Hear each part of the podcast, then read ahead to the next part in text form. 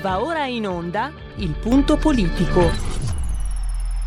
Ma se non state attenti, i media vi faranno odiare le persone oppresse e amare quelle che opprimono. Malcolm X. C'è una radio, Radio Padania, che io capita qualche volta di ascoltarla ed è veramente una paura ascoltarla, una, c'è una rabbia, una, un odio che è totale e non si può nemmeno pensare a fare spallucce, pensare che questo odio, siccome è irrazionale, occorre in qualche modo dimenticarlo. Occorre in qualche modo farlo rientrare nel dibattito politico. E poi sguatteri del padrone un cazzo. Sguatteri del padrone un beneamato cazzo. Vi invito però ad ascoltare ogni giorno per 5 minuti Radio Padania Libera.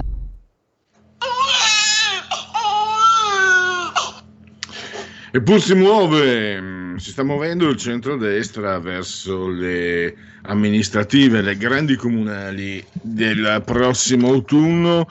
A Roma presentati due candidati, il ticket, cioè il candidato sindaco Enrico Michetti e la prosindaco Simonetta Mattone e a Torino Paolo da Milano. E cosa possiamo dire? Ce lo dirà tra pochissimi istanti Pietro De Leo posso dirlo io intanto però, che mentre a fatica nel centrodestra si sta trovando la sintesi, vedo che nel centro-sinistra non si arriva nemmeno ai compromessi. Non deve funzionare come, come termine con, di consolazione, ma è un quadro, deve, deve, essere inserito in un quadro per avere un, una, eh, una visione dell'insieme. Con Francesco Borgonovo invece parleremo, i verbali dissecretati dimostrano che Roberto Speranza è un ministro da operetta, piano pandemico che non c'è, le mascherine che erano considerate importanti il 2 febbraio, però il 15 febbraio, 13 giorni dopo, ne sono state regalate due tonnellate alla Cina. Assenza totale di dati sulle terapie intensive sui respiratori disponibili, su tutto. Poi oggi eh, Francesco ha scritto due articoli per eh, La Verità, eh, anche questa vicepresidente Nadia Puzekrin, vicepresidente UCOI, che conferma una figura che spesso troviamo, soprattutto dopo le tragedie in campo islamico, i negazionisti. È tutta colpa del sistema italiano, dice la signora. E avremo poi per largo ai bambini la rubrica di e con Francesca Corbella il eh, digital divide, i ritardi italiani, la digitalizzazione massiccia nella scuola. E invece alle 15.40 con Domenico Fucigna parleremo del, degli algoritmi nelle ricerche predittive. Lo sapete che l'uso degli algoritmi destinati appunto a, a, alle previsioni, ricerche predittive sulle tendenze di mercato, Amazon questa non, non la sapevo neanche io, cioè, cioè, sono tante cose che non so. Amazon programma le vendite, cioè, prima ancora, scusate, le spedizioni, le spedizioni, cioè prima ancora della vendita, Amazon ha già programmato le, le vendite, perché ehm, sì, ha già programmato le spedizioni, perché Amazon sa già quello che compreremo, grazie agli algoritmi. Poi in, tante, in tanti campi si possono adoperare e le ricerche predittive che servono anche per esempio in politica, faremo con Domenico Fuccini anche l'analisi dei giovani, per chi votano, quali sono i loro modelli, come si comportano in politica. Ma andiamo con il primo ospite che dovremmo avere presto, se non già in collegamento. Eh, Pietro De Leo de Il Tempo. Vediamo buon pomeriggio, se, buon pomeriggio a voi.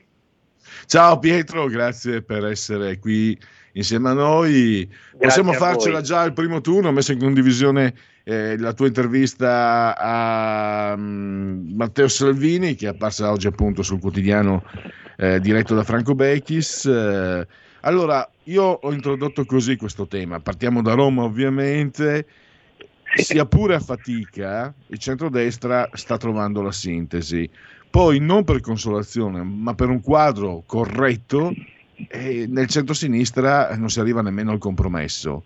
Non per consolazione, ripeto, ma questo è il quadro. Tra l'altro mi, mi sto anche chiedendo, Pietro, se tutti i guai che vediamo non da oggi capitare sulla, su, su, sul tavolo dei sindaci non tenga anche lontani gli esponenti della, della, di quella che una volta si chiamava società civile, chi me lo fa fare, no?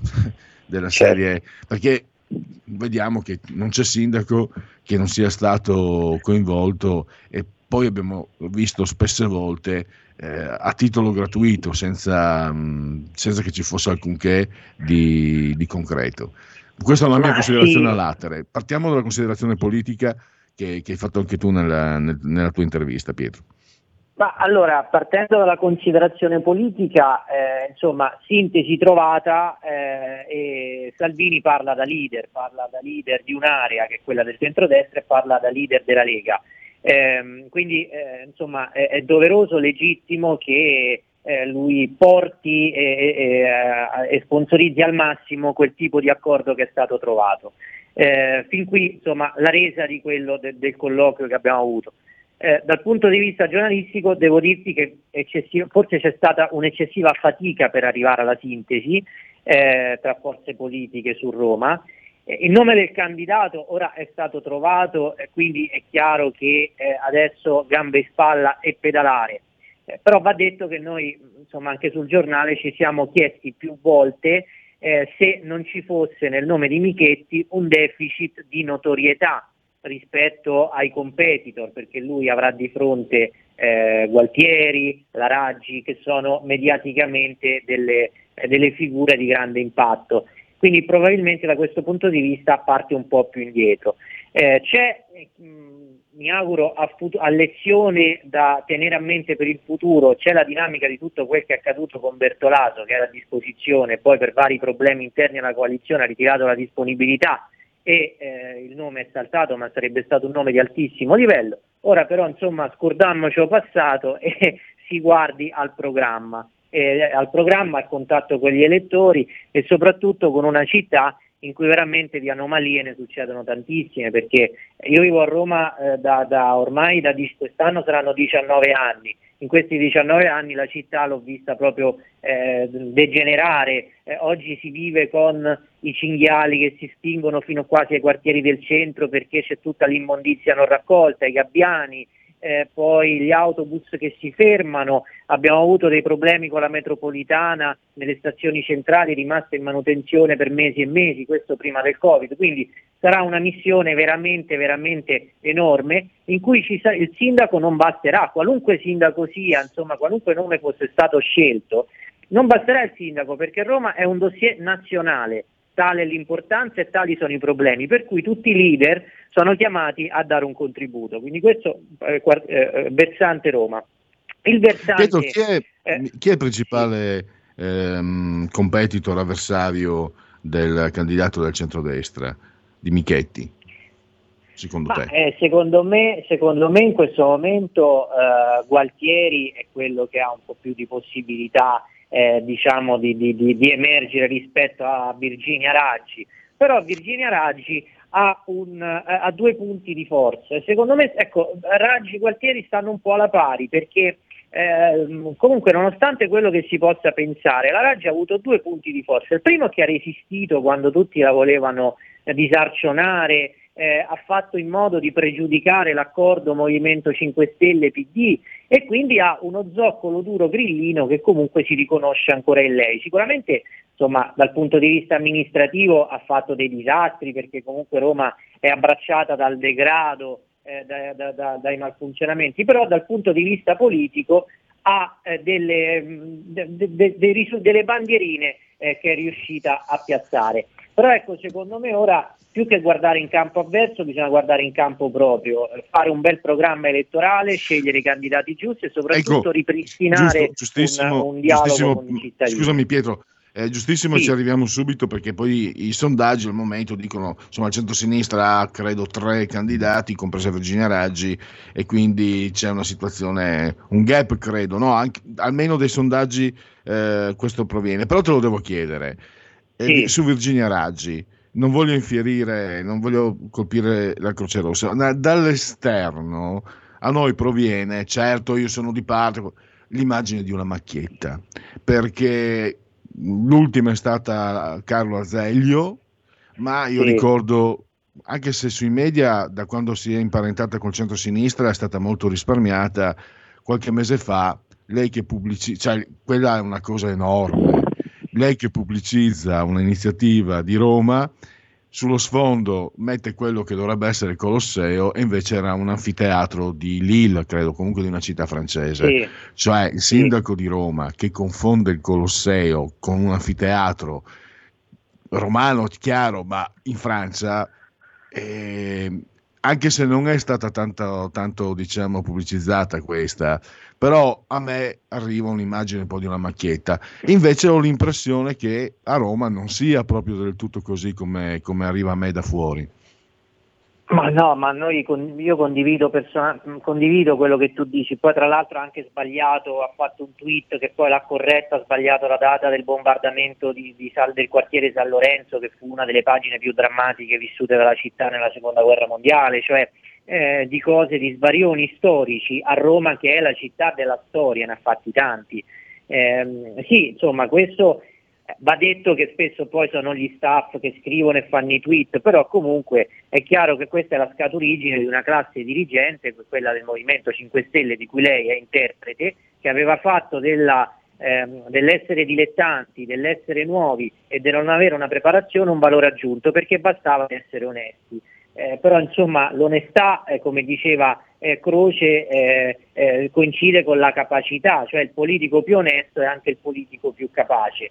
Quindi applicare solo la, questo criterio morale a un'azione amministrativa poi si sfocia nell'idealismo e, e, e, nell'immobilismo totale, che è quello che è avvenuto a Roma, perché comunque Roma è, è, è la capitale in cui abbiamo bucato eh, le Olimpiadi eh, del 2024, eh, grandi eventi se ne fanno più pochi insomma eh, con questa roba dell'onestà eh, ci sono andati eh, a, ad infognare. E poi certo la, mm, insomma, eh, questa idea di dilettantismo unita appunto anche al degrado ehm, progressivo della città anche per il fatto che non è stato completato il ciclo dei rifiuti, eh, peggiora l'immagine perché poi dopo, come dici tu, diventa, gli errori dipingono eh, il contorno di un sindaco macchietta eh, i giornali stranieri fanno le foto ai rifiuti per strada, insomma e l'immagine complessiva della città peggiora, per questo eh, c'è bisogno proprio di una sterzata anche nello stesso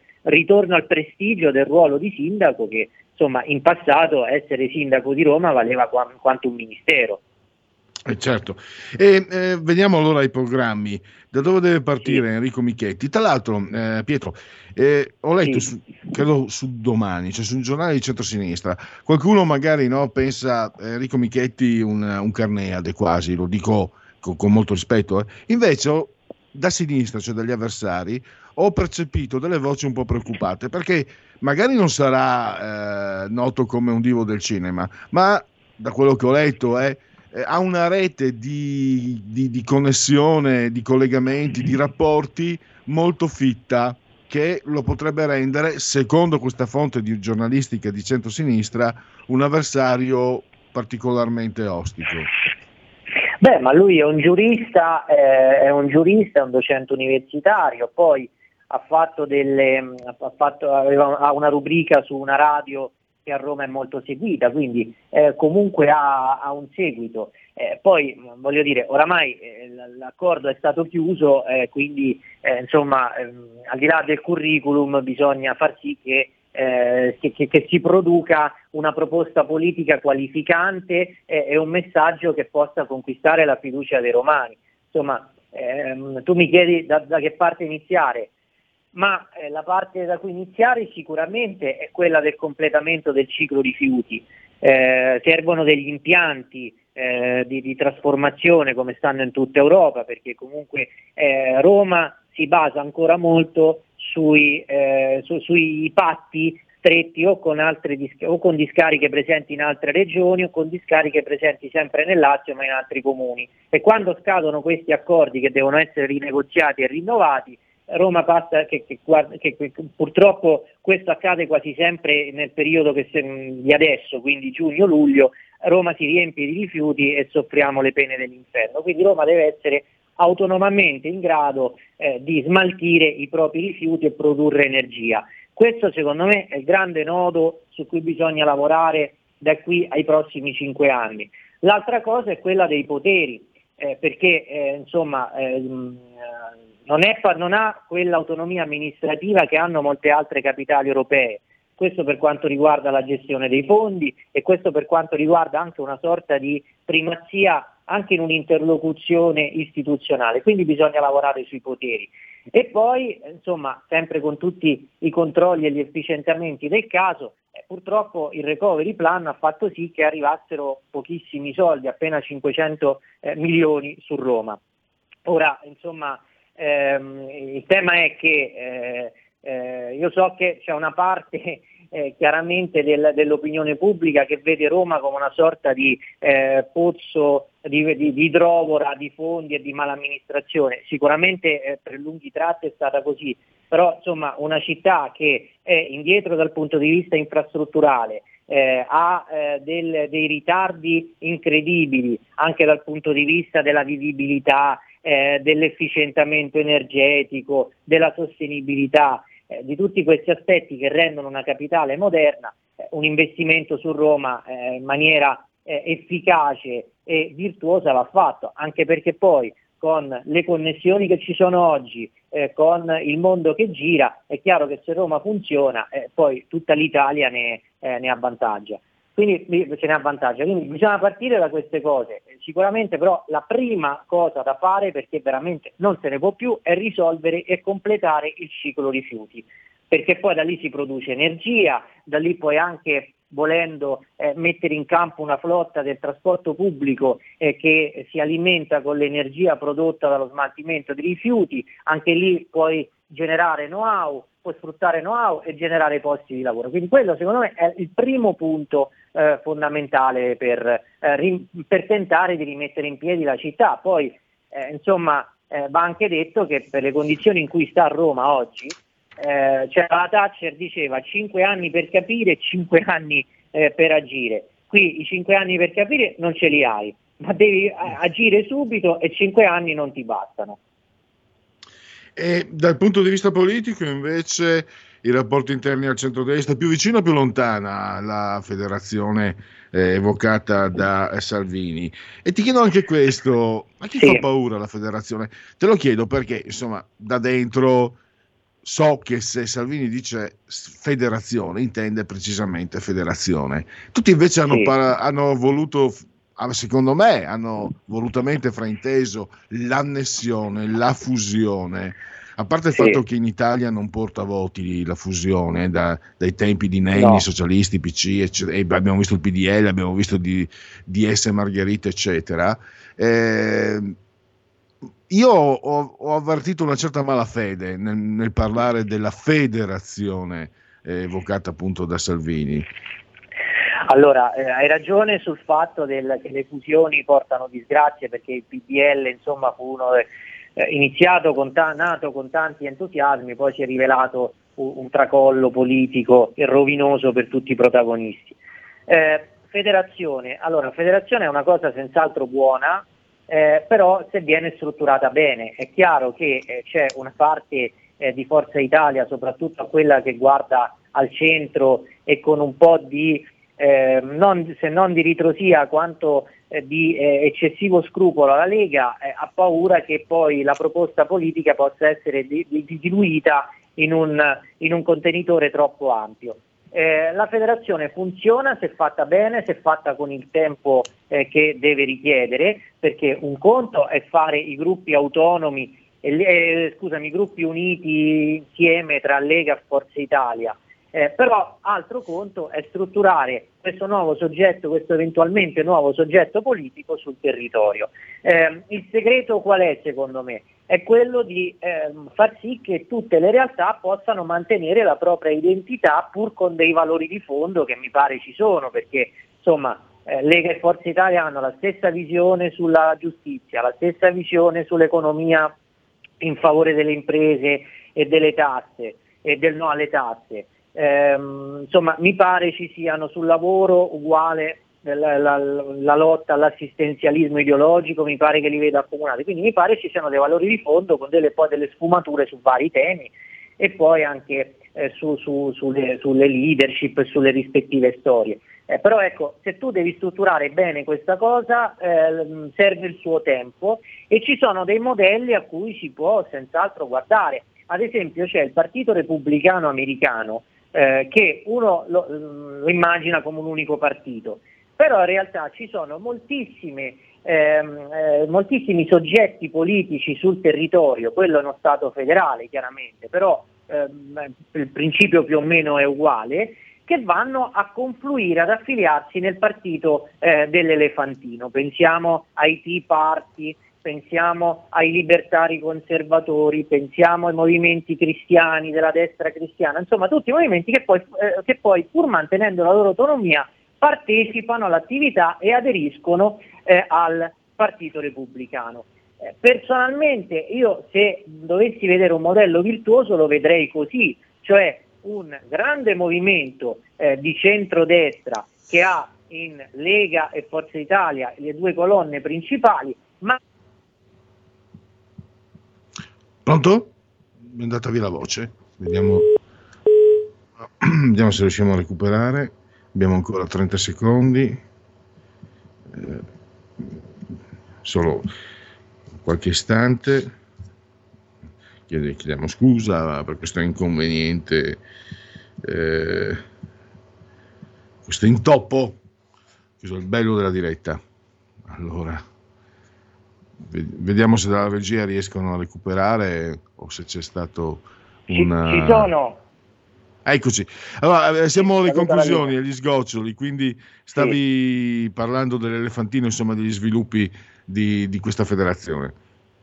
Sì, sì, dicevo che eh, se tu prendi un modello che consente eh, l'adesione di eh, movimenti civici sul territorio, associazioni culturali, ehm, eh, pur nella loro, consentendo a tutti di mantenere un minimo di soggettività pur nell'adesione a dei valori di fondo, perché poi non è che ognuno può fare come vuole, può dire insomma fuori linea le cose, secondo me può essere un, un, un ingranaggio che funziona, anche perché qual è la grande lezione che è arrivata dalle amministrative, dalle difficoltà di trovare i candidati, è che il centrodestra è maggioritario, ha dei leader che funzionano molto e molto bene, però ha difficoltà nel costruirsi una classe dirigente. Quindi una formula inclusiva può essere un modo per iniziare un percorso virtuoso in questo senso che consenta di assorbire capitale umano intelligente in grado di portare una eh, proposta politica valida. Perfetto. Allora, purtroppo abbiamo concluso. Eh, ringrazio Pietro De Leo del Tempo, grazie davvero grazie. e a risentirci grazie a presto. Grazie a voi. Stai ascoltando RPL. La tua voce libera, senza filtri né censura. La tua radio.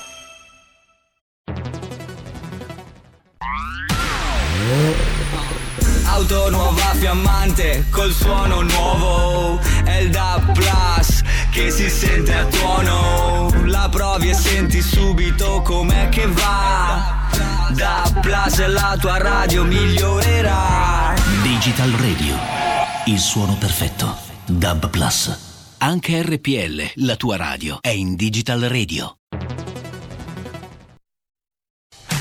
Porta con te ovunque RPL la tua radio. Scarica l'applicazione per smartphone o tablet dal tuo store o dal sito radiorpl.it. Cosa aspetti?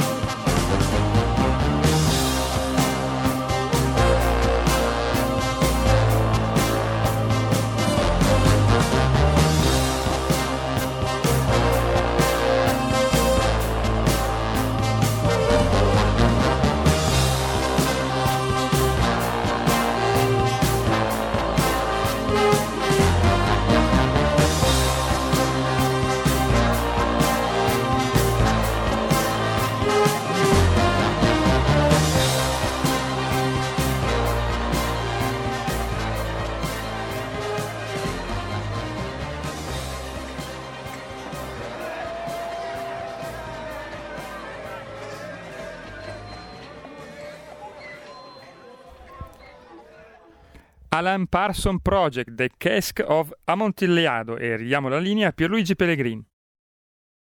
Oh, Edgar Allan Poe. Almeno non so se nel brano musicale eh, evochi il celeberrimo racconto di Edgar Allan Poe, il barile di Amontillado. Tremendo, terribile. Ne fu fatta anche eh, negli Stati Uniti una, eh, come si dice, riduzione fumettistica davvero notevole, davvero notevole. Allora, siete sempre con eh, sulle magiche, magiche, magiche onde di RPL, la vostra voce, la vostra radio. Tra poco mh, ci metteremo in collegamento Skype con eh, il nostro prossimo ospite e parleremo di eh, ricerche predittive e anche un po' questi gli algoritmi nelle ricerche predittive che eh, possono condurre ad avere un controllo del futuro non solo nostro, ma soprattutto degli altri. Dunque, intanto qualche aggiornamento. eh, ANSA, via libera Green Pass, sia immuni, stop per l'app IO. AstraZeneca giovani, attesa per il parere del CTS. Marta Cartabia in antimafia, chiesta estradizione di Morabito. 100.000 morti per il Covid, più colpite le regioni del nord. La mortalità in Italia è stata la più alta mai registrata dal dopoguerra in poi, ad evidenziarlo il rapporto Istat-IS. e questo glielo diamo in pasto ai negazionisti. Eh, I morti sono aumentati, quindi eh, sarebbe bello il contrario, sarebbe bello se i negazionisti avessero, to- avessero ragione, eh, purtroppo. Fontana, sì lo so, certe volte sono così odiosi i negazionisti, anche dal punto di vista somatico, lombrosiano, che eh, siamo contenti che a, pri- a prescindere che abbiano torto, perché sono insopportabili solo che a vedersi. Fontana, da lunedì Lombardia in zona bianca grazie ai vaccini. Dimesso Aitan a casa con la zia, la famiglia chiederà l'affido. Decapitato in casa, polizia ferma un sospettato, un uh, eh, lavapiatti cingalese, se non sbaglio è nel torinese. Vediamo aggiornamenti, aggiornamenti fronte corriere.it, zona bianca per Lombardia e altre quattro regioni da lunedì. Resta in bilico la Puglia, Mil- Milano cambia colore, cosa cambia adesso? E mi piace ricordare, è stato un argomento del mio Dite la vostra, che io penso la mia, eh, il 2 maggio, bella, bella giornata, bella, mh, bella data per noi tifosi della Beneamata, dell'Inter, che lo fossero 30.000 in piazza Duomo della Benemata, avessi potuto deambulare regolarmente, cioè, ci sarei stato anch'io, caspita, ma ero là col cuore. E eh, l'epimediologo, virologo, come si chiama? Galli, profeta di sventura. Ormai anche i gatti neri si toccano quando lo vedono, quando attraversa la strada. E aveva previsto sciagura.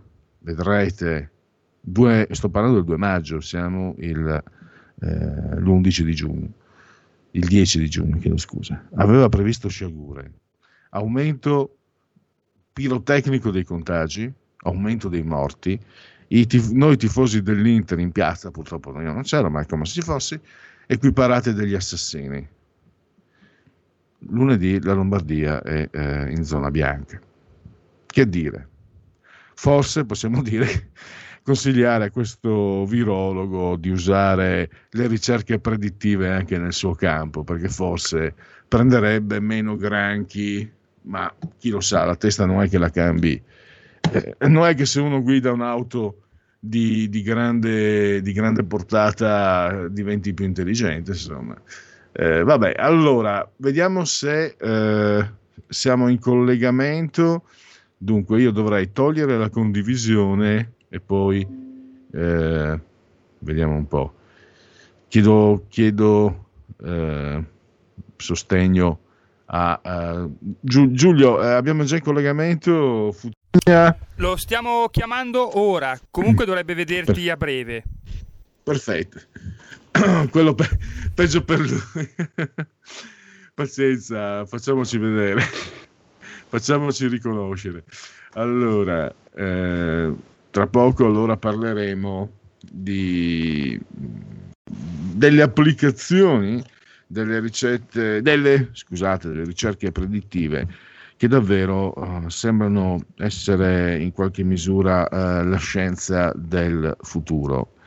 E, appunto vi ricordo che l'ospite che tra poco avremo in connessione è presidente fondatore della TIA Trends Explorer, che è laboratorio di ricerche predittive sulle tendenze di mercato, cioè un addetto ai lavori. Sento dei rumori, vediamo se eh, avremo a, a, poco il... Eccoci qua. Ah, ecco. Eccoci, io la vedo, grazie naturalmente. Buongiorno. Per, per aver accettato il nostro invito. Allora, eh, ricordo, Presidente TIA Trends Explorer, si parla cioè di ricerche eh, predittive sulle tendenze di mercato. Una, uno strumento che sembra veramente non avere, non avere confini, avere orizzonti sterminati, applicazioni in più campi poi vedremo più, magari ne parleremo in altre occasioni, grazie anche all'applicazione dei, degli algoritmi che rendono i dati, eh, il petrolio del, del, terzo millennio.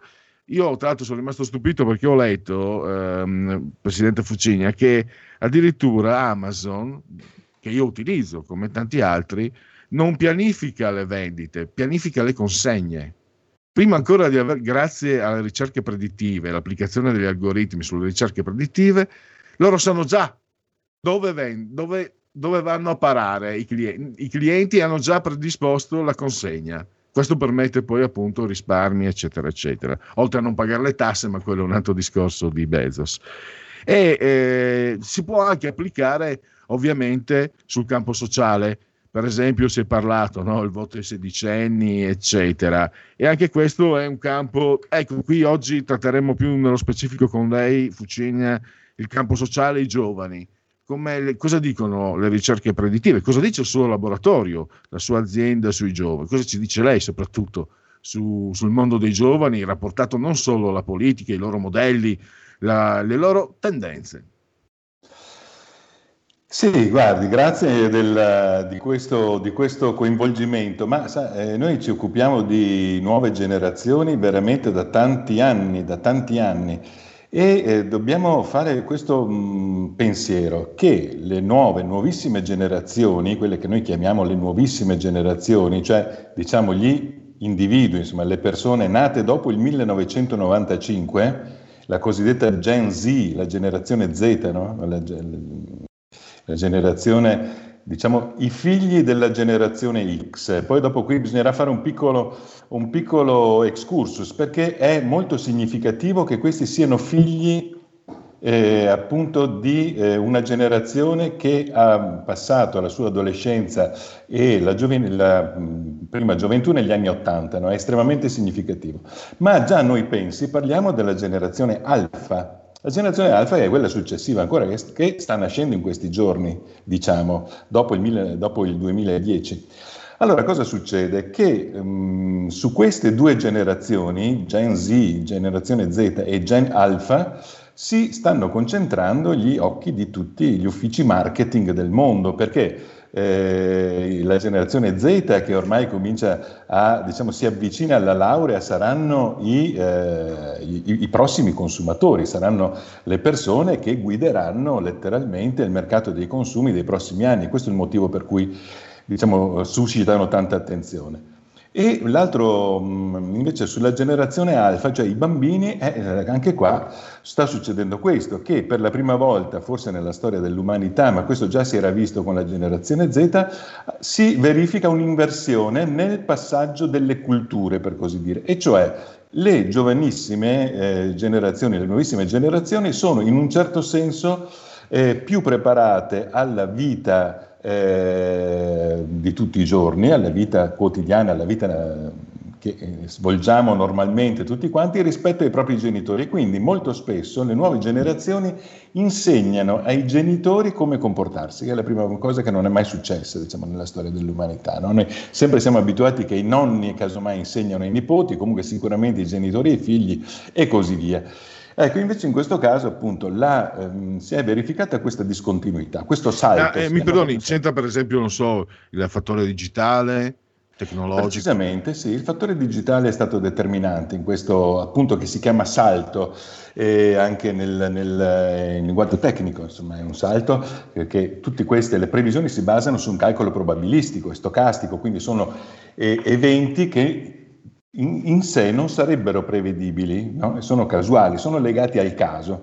E quindi anche ad esempio l'evento pandemico di questi anni ormai, perché sono un paio di anni, anche questo è un evento che si poteva prevedere su base probabilistica e non statistica, e cioè sostanzialmente è un evento legato al caso che tuttavia eh, ehm, aveva, insomma, già era in qualche modo, in qualche modo diciamo, prevedibile, non nei tempi e non nelle modalità, però era prevedibile diciamo, in un arco di tempo eh, ragionevole ed era stato infatti previsto in vari convegni eh, medici scientifici degli anni scorsi, insomma era, era dato mi perdoni, per come altamente probabile. Mi perdoni, eh, mi perdoni volevo capire.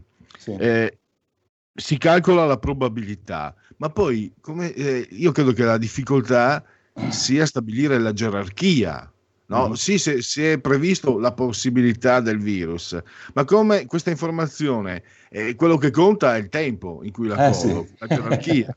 È vero. Allora, ecco, guardi, facciamo un esempio. Qui in realtà è successo che negli ultimi pochi decenni le persone si sono allontanate in realtà da questa capacità che avevano di prevedere gli eventi, eh, gli eventi eh, casuali, appunto. No? Fa- Facciamo proprio veramente degli esempi molto, molto pratici. Allora, succede negli ultimi anni che spesso eh, le esondazioni dei nostri torrenti, dei nostri fiumi, trascinino a valle interi quartieri di città. No? Ok? Giusto? Lo leggiamo molto spesso, insomma, ormai purtroppo, anche perché gli eventi climatici si stanno estremizzando e vediamo, insomma, che questi non sono più così rari.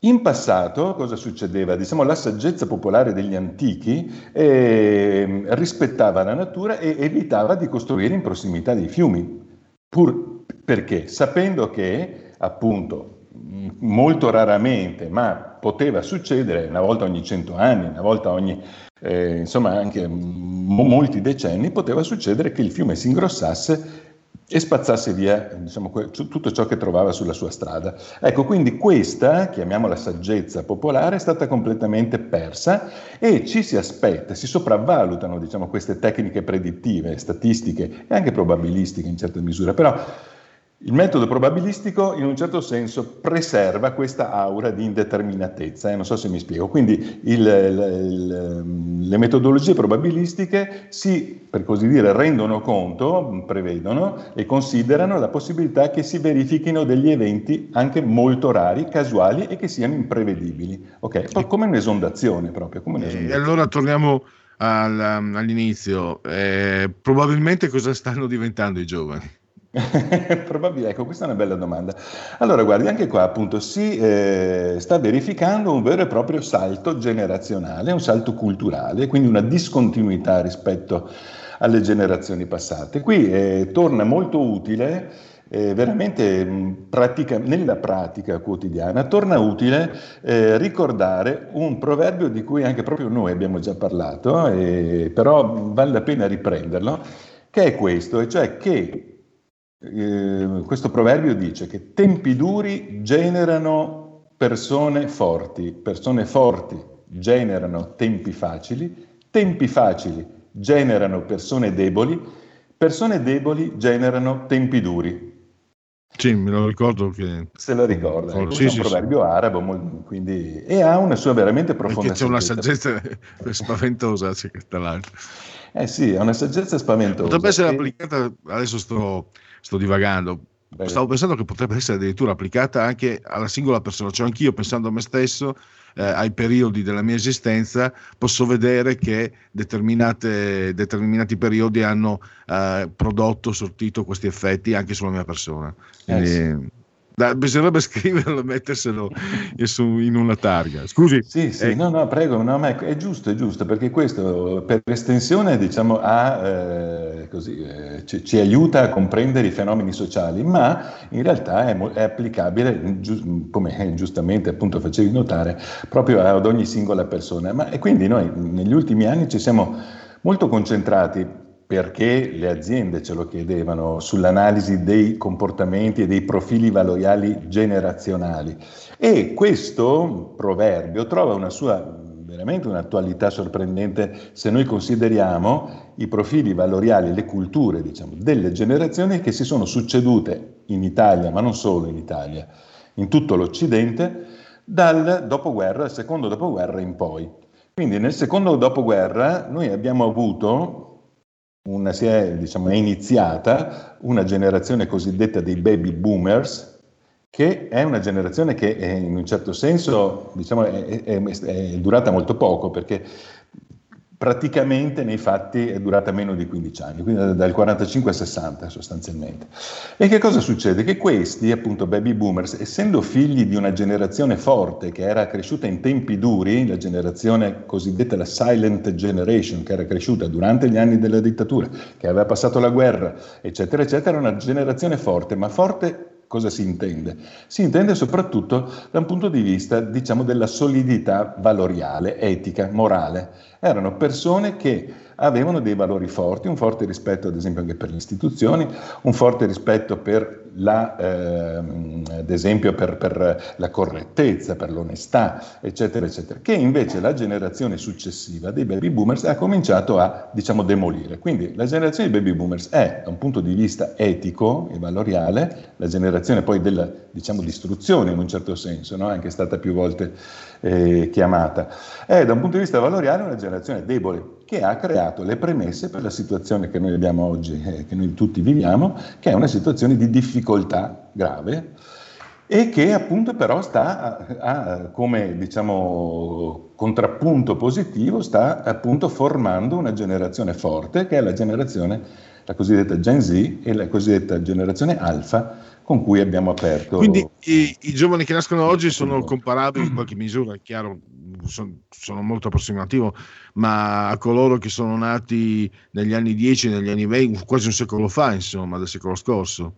Sì, precisamente, Perché anche precisamente. qualcuno paragona i tempi di adesso con la dittatura in, qualche- in un certo qual modo, eccetera, le difficoltà nel lavoro, la salute, eccetera. Quindi, e da, e da- da questo, ecco lei, da questa, da questa fotografia, che tipo poi di, di- di previsione, di, di elaborazione svolge?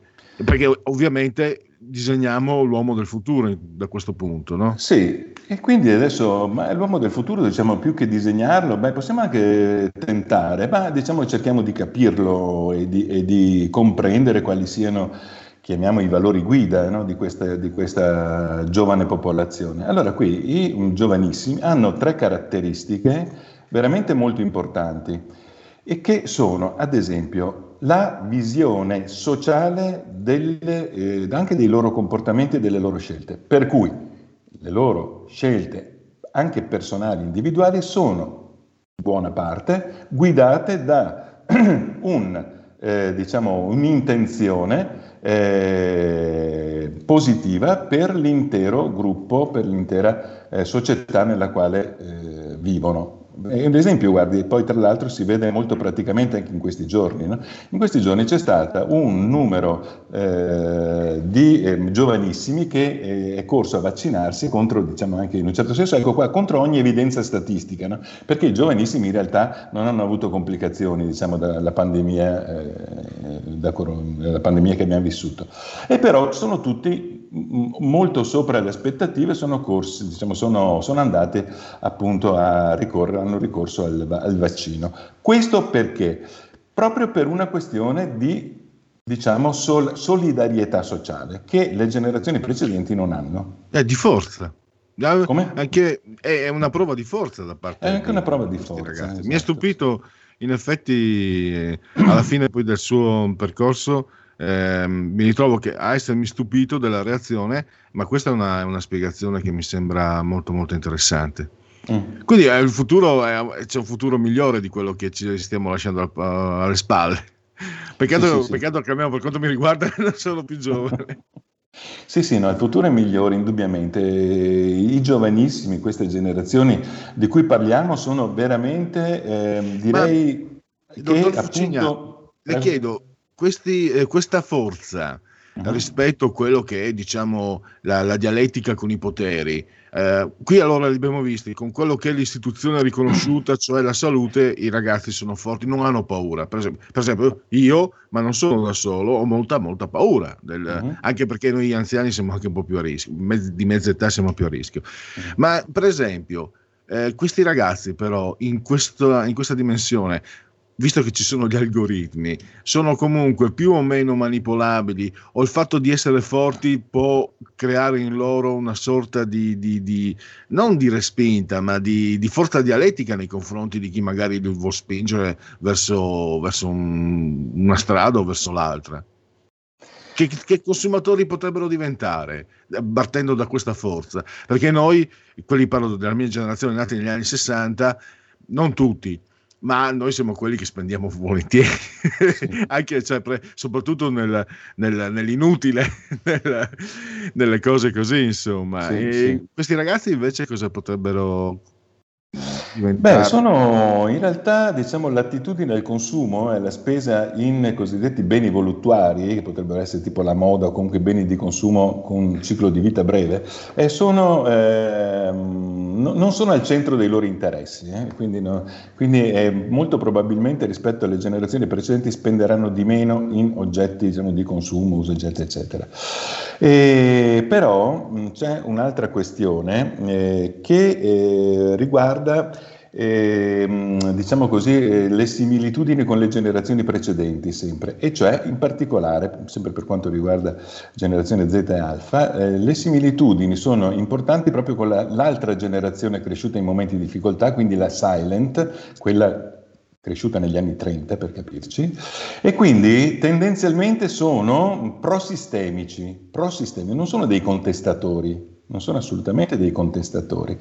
E anzi, la loro visione del bene comune è, è, li porta ad una certa omologazione, non so se mi spiego, quindi a riconoscersi diciamo, in un'entità, in una sorta di grande individuo eh, sociale che eh, accomuna un po' tutti quanti, per cui avranno un po' le caratteristiche veramente degli ottantenni, novantenni di oggi, insomma dei novantenni di oggi che avevano la loro età insomma, sostanzialmente e quindi sono portati a, appunto ad un comportamento, chiamiamolo sociale, ma anche di, potremmo dire, di gregge, in un certo senso, per usare un termine medico, no? che in questi giorni è molto di moda.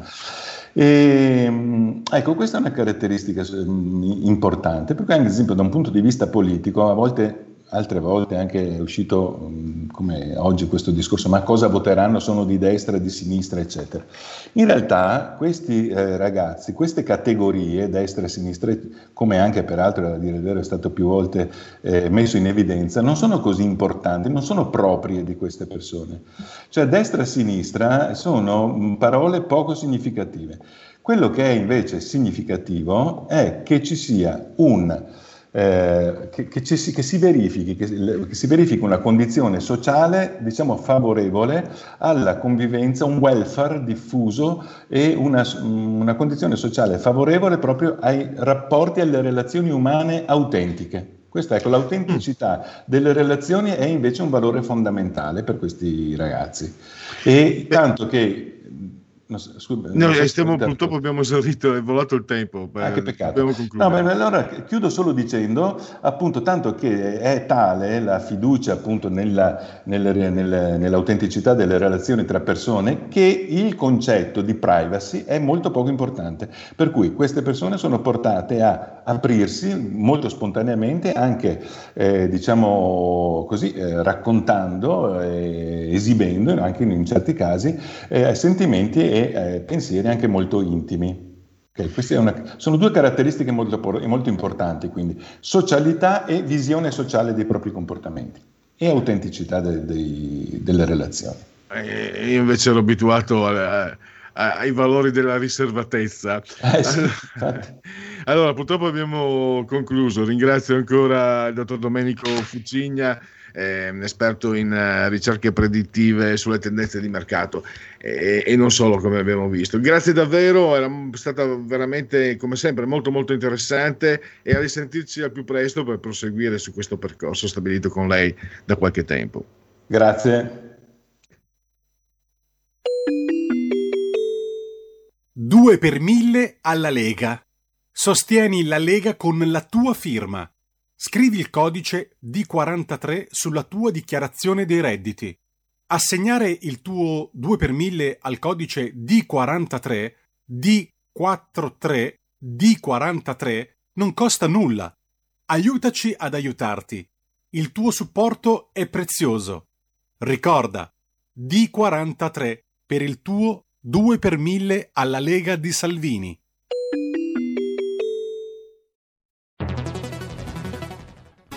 Il futuro appartiene a chi fa squadra. Le radio italiane si uniscono per giocare la partita da protagoniste. Nasce l'app Radio Player Italia. 140 stazioni in una sola rete. Scegli la tua preferita e ascolta il suono perfetto del digitale. Gratis, senza registrazione, senza interruzioni, compatibile con tutti i device. Le notizie, la compagnia, la musica scelta da chi la ama, la conosce e la vive. Scarica Radio Player Italia. Il futuro batte con la radio nel cuore. Anche RPL è disponibile su Radio Player Italia.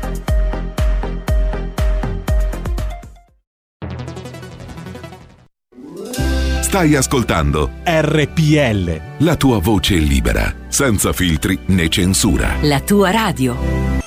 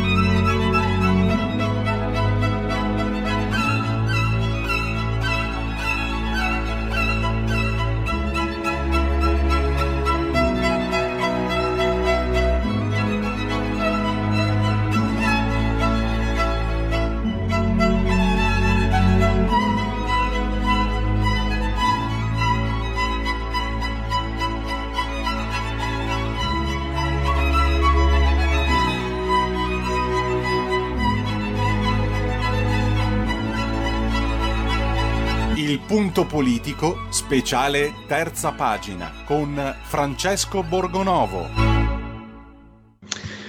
Allora, è stato. sono stati dissecretati verbali, CTS, eccetera.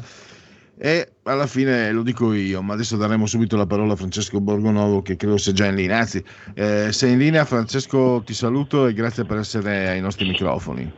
Eccoci, grazie a tutti, buon pomeriggio. Allora, due punti eh, oggi troviamo tuoi sul giornale, molto molto interessante eh, il resoconto che hai fatto su Nadia Busleikri, vicepresidente dell'UCOI. Io direi che rappresenta una figura della quale non si parla molto, la negazionista islamica. Eh, non vuol sentire par- sentir ragione. E poi però partiamo da un capitolo di un libro che hai iniziato a scrivere ben più di un anno fa ormai sul tuo giornale. Eh, Roberto Speranza, insomma, la dissecretazione dei, di questi verbali, in un certo senso, Francesco, come dire, porta a galla il segreto di Pulcinella, cioè che Roberto Speranza, come scrive il tuo giornale, e noi sottoscriviamo, è un ministro da operetta. Beh, sì, questi verbali, la cosa incredibile è che eh, sono stati costretti a pubblicarli solo per un motivo, cioè perché altrimenti i dirigenti del, del Ministero della Salute rischiavano un'azione penale se non li avessero pubblicati, altrimenti fosse stato per il Ministro non li avremmo mai visti. Tra l'altro oggi c'è il Viceministro Sileri che dice una cosa che parte vera, dice questi più che verbali sono dei fogli molto sciatti di appunti, è vero, eh, sono scritti in maniera molto sciatta, sono, mancano evidentemente delle cose, cioè non, si, non si sono detti in quelle riunioni solo quello che c'è nei verbali, evidentemente però eh, eh, ci sono delle cose che non sappiamo ancora, quindi che non, non, non, compaiono e che sarebbe bene che qualcuno, magari lo stesso Sileri, se era presente a quelle riunioni, ci dicesse. Eh beh, eh, però quello che leggiamo è sufficiente, cioè adesso capiamo perché non volevano farceli vedere, no? Dentro lì ci sono delle cose fastidiose. Beh, Francesco, solo, solo la vicenda delle mascherine. Abbiamo visto non so quanti eh, ministri dare le dimissioni per infinitamente meno in un paese dove tra l'altro non si dà spesso le dimissioni. Due tonnellate regalate da Cina. Questa cosa delle mascherine è incredibile. Cioè esiste, eh, praticamente la task force anti-Covid comincia a occuparsi delle mascherine il 2 di febbraio del 2020. Se ricordate questa data, 2 di febbraio quel giorno lì cominciano a dire ma eh, abbiamo un po' di difficoltà a trovarle, a trovare informazioni, non si capisce bene, c'è un'azienda che forse ne ha 400.000, 800.000, eh, magari riesce a trovarne delle altre, insomma cominciano a capire che non è così semplice trovare queste mascherine. E noi dobbiamo ricordarci che un, molto più di un mese dopo, un mese, dieci giorni dopo, ancora ci dicevano che le mascherine non servivano o servivano solo a, ai malati, servivano solo al personale ospedaliero. E lì capiamo perché, perché il 2 febbraio 2020 questi dicono abbiamo problemi con le mascherine, ma il 15 di febbraio parte dall'Italia un aereo diretto in Cina con eh, tonne, due tonnellate di mascherine. Ora, per quale motivo se il 2 di febbraio la task force Covid dice che fa capire che ci sono dei problemi a trovare le mascherine, meno di 15 giorni dopo facciamo partire un aereo per donare le mascherine alla Cina, cioè questa è una cosa da pazzi, da pazzi. Anche da inchiesta, insomma, penso, no? come hai detto, come tu per primo ehm, rilevavi no? in, in, quelle, in, in, queste interviste con te qui a, nel tuo giornale, anche qui. Cioè, qui è una vicenda di una, grave, di una gravità eh, senza, senza, confini e si conferma una volta di più quanto da tu, quello che tu avevi già scoperto fin dall'inizio, cioè un piano pandemico, eh, chi, chi, era costui, insomma, è un carneade per i responsabili della sanità italiana a partire dal ministro Speranza. La cosa incredibile che emerge da questi verbali è che tutti, tutti sanno che il piano pandemico non è aggiornato, e tutti parlano, tutti, no? numerosi esperti dicono che forse dovremmo aggiornarlo. Fissano persino, eh, questo è incredibile, fissano persino una data, ci dicono il 18 febbraio ci mettiamo lì e aggiorniamo il piano.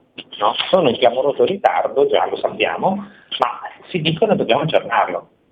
Poi eh, da lì a tre giorni troveranno il primo positivo e, e quindi cioè, saluti. Ma eh, il problema è che non è tanto che loro non abbiano fatto in tempo ad aggiornare questo piano, che insomma era ovvio che sarebbe successo, non c'era tempo, anche perché il piano sarebbe, era, bisognava aggiornarlo anni prima. Il problema è che Speranza, per tutti i mesi successivi, anche un anno dopo, eh, è venuto, è venuto a, a, dirci in televisione in varie cose, trasmissioni, interviste, eh, ma dovunque, persino nel suo libro, persino nel suo libro, Speranza è venuto a dire che il piano pandemico non sarebbe servito. E tutti nella riunione delle task force ne parlavano, è una cosa incredibile. E, e, e, poi anche un'assenza molto grave. Mm, questa mi sembra anche denunciata da Sileri, ma che, che emerge. Eh, la mancanza di dati, di numeri sulle terapie intensive, sulle macchine respiratorie, eh, come davvero in una, in una situazione di, di ignavia, no? di approssimazione inconcepibile, insomma, anche per la burocrazia italiana. Questo, questa mancanza di, di, dati che sappiamo essere fondamentali nella programmazione della, della, prevenzione, della cura e poi soprattutto di quello che noi sappiamo, che abbiamo, che abbiamo visto in questi mesi.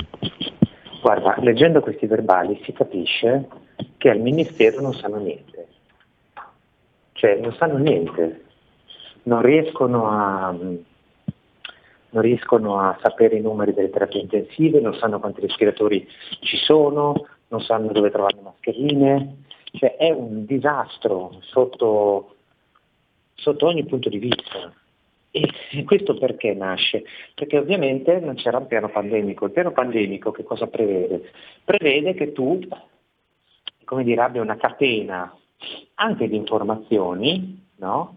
eh, per sapere se, eh, come dire, eh, ci sono tutte le cose necessarie no? per, per, difendersi. E se tu non hai il piano e non funziona e non, ha, non non, non, l'hai messo in pratica, è chiaro che non hai le informazioni, infatti loro si trovano mm, settimane prima della pandemia, dell'inizio dell'ufficiale della pandemia, a non sapere un tubo. Un tubo. Ora, c'è anche da dire che forse nel giro di qualche settimana avrebbero potuto fare qualcosa, far partire un po' più celermente tutta la macchina e, e muoversi, insomma, come dire, un, poche, un pochettino più alla svesta, no? E per chiudere invece direi che per il, momen- per il momento, anzi ti chiedo, uh, a che punto lasciamo quindi Roberto Speranza dopo questa pubblicazione dei, dei verbali? Cioè, che cosa, cosa, si può pensare succeda nei, nelle prossime settimane o nei prossimi mesi?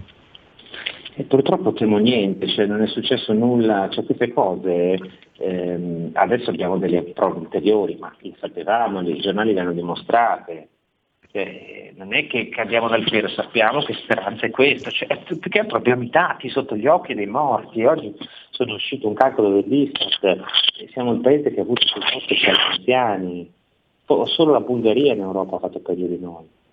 Cioè, io mi domando se non già questo no? dovrebbe, eh, dovrebbe, farci capire che questo ministro è inadatto. Io penso che dovrebbe dimettersi, e poi però non spetta a me ovviamente, a quanto pare Draghi ha confermato la fiducia, quindi suppongo che resterà lì e che non ci saranno particolari sconvolgimenti nemmeno con questa cosa, ormai a me pare che sia impermeabile tutto. Purtroppo. E chiudiamo invece con questo tuo articolo la vicepresidente dell'UCOI, eh, l'Unione delle Comunità Islamiche in Italia, Nadia Buzzecri. E io condividi quello che ho detto, negazionista islamica. Ma, io guarda, basterebbe eh, la seconda, cioè islamica. Eh, loro fanno, fanno, queste associazioni fanno sempre così da anni. Eh, fanno le manifestazioni contro il terrorismo dove dicono che i musulmani sono perseguitati, adesso fanno gli interventi su, sulla povera Saman dove dicono che i musulmani sono perseguitati, cioè è inutile eh, aspettarsi qualcosa di diverso, la cosa incredibile è che ci siano ancora giornali che gli danno spazio, cioè io dal Corriere della Sera che l'ha intervistato mi aspetterei che gli dicesse senta signora, ma come c'è? A me qui gli, eh, cioè, sì, ci sono dei musulmani perseguitati, ma eh, sono musulmani come la povera Saman che vogliono smettere di sottomettersi a certe norme. E noi invece a questa gente diamo ancora spazio in televisione, sui giornali, il Partito Democratico li ha scelti come interlocutori, c'è chi se li porta in palmo di mano, no? eh, io anche qui è una cosa che la vediamo da anni, sappiamo che fanno così eppure imperterriti continuano. Quindi finché non ci si rende conto di questa cosa e i media continuano a dargli spazio, purtroppo continueremo su questa brutta china. Perché questo anche io avevo letto quell'intervista e mi aveva anche colpito profondamente perché è quello che è la stessa canzone che hai detto giustamente tu, noi sentiamo da tanti anni e non ma anche voi italiani a me sembra quasi che abbiano richiamato alla, alla, mente quello che dicono le femministe, quella un po' vecchiotte ormai, no? Ah no, no, no, no, non c'entra, eh, la, sapessi quanta violenza nelle famiglie italiane che poi non vengono denunciate. Sì, ho capito, ma cosa fai? Giri la testa davanti a Sana, a Ina Salem, eh, eccetera, eccetera? Perché quello poi, no, fondamentalmente, girare la testa dall'altra parte e dire no, no, ma anche voi italiani avete un sacco di violenze. Cioè, è, considerando il ruolo che ha questa signora, politico quindi anche, è un segnale, Francesco, che, che, che, che, è una comunità comunque impenetrabile. Cioè, io sono il primo a dire, che non tutti gli islamici, anzi tanti islamici non si riconoscono e non, e non, hanno nulla a che vedere, non dico addirittura con gli assassini di queste povere ragazze, ma neanche con questa Nadia Buzekri, credo. Però è un fatto che questi sono i rappresentanti politici di una comunità e vediamo come si comportano, insomma. No? E questo, e questo, non è mai oggetto di dibattito, non si può, perché, più, perché io avrei voluto che si dibattesse, come hai fatto tu, no? sulle dichiarazioni di questa signora, perché hanno un loro peso. Poi io do loro un peso negativo, ma hanno sicuramente un peso importante.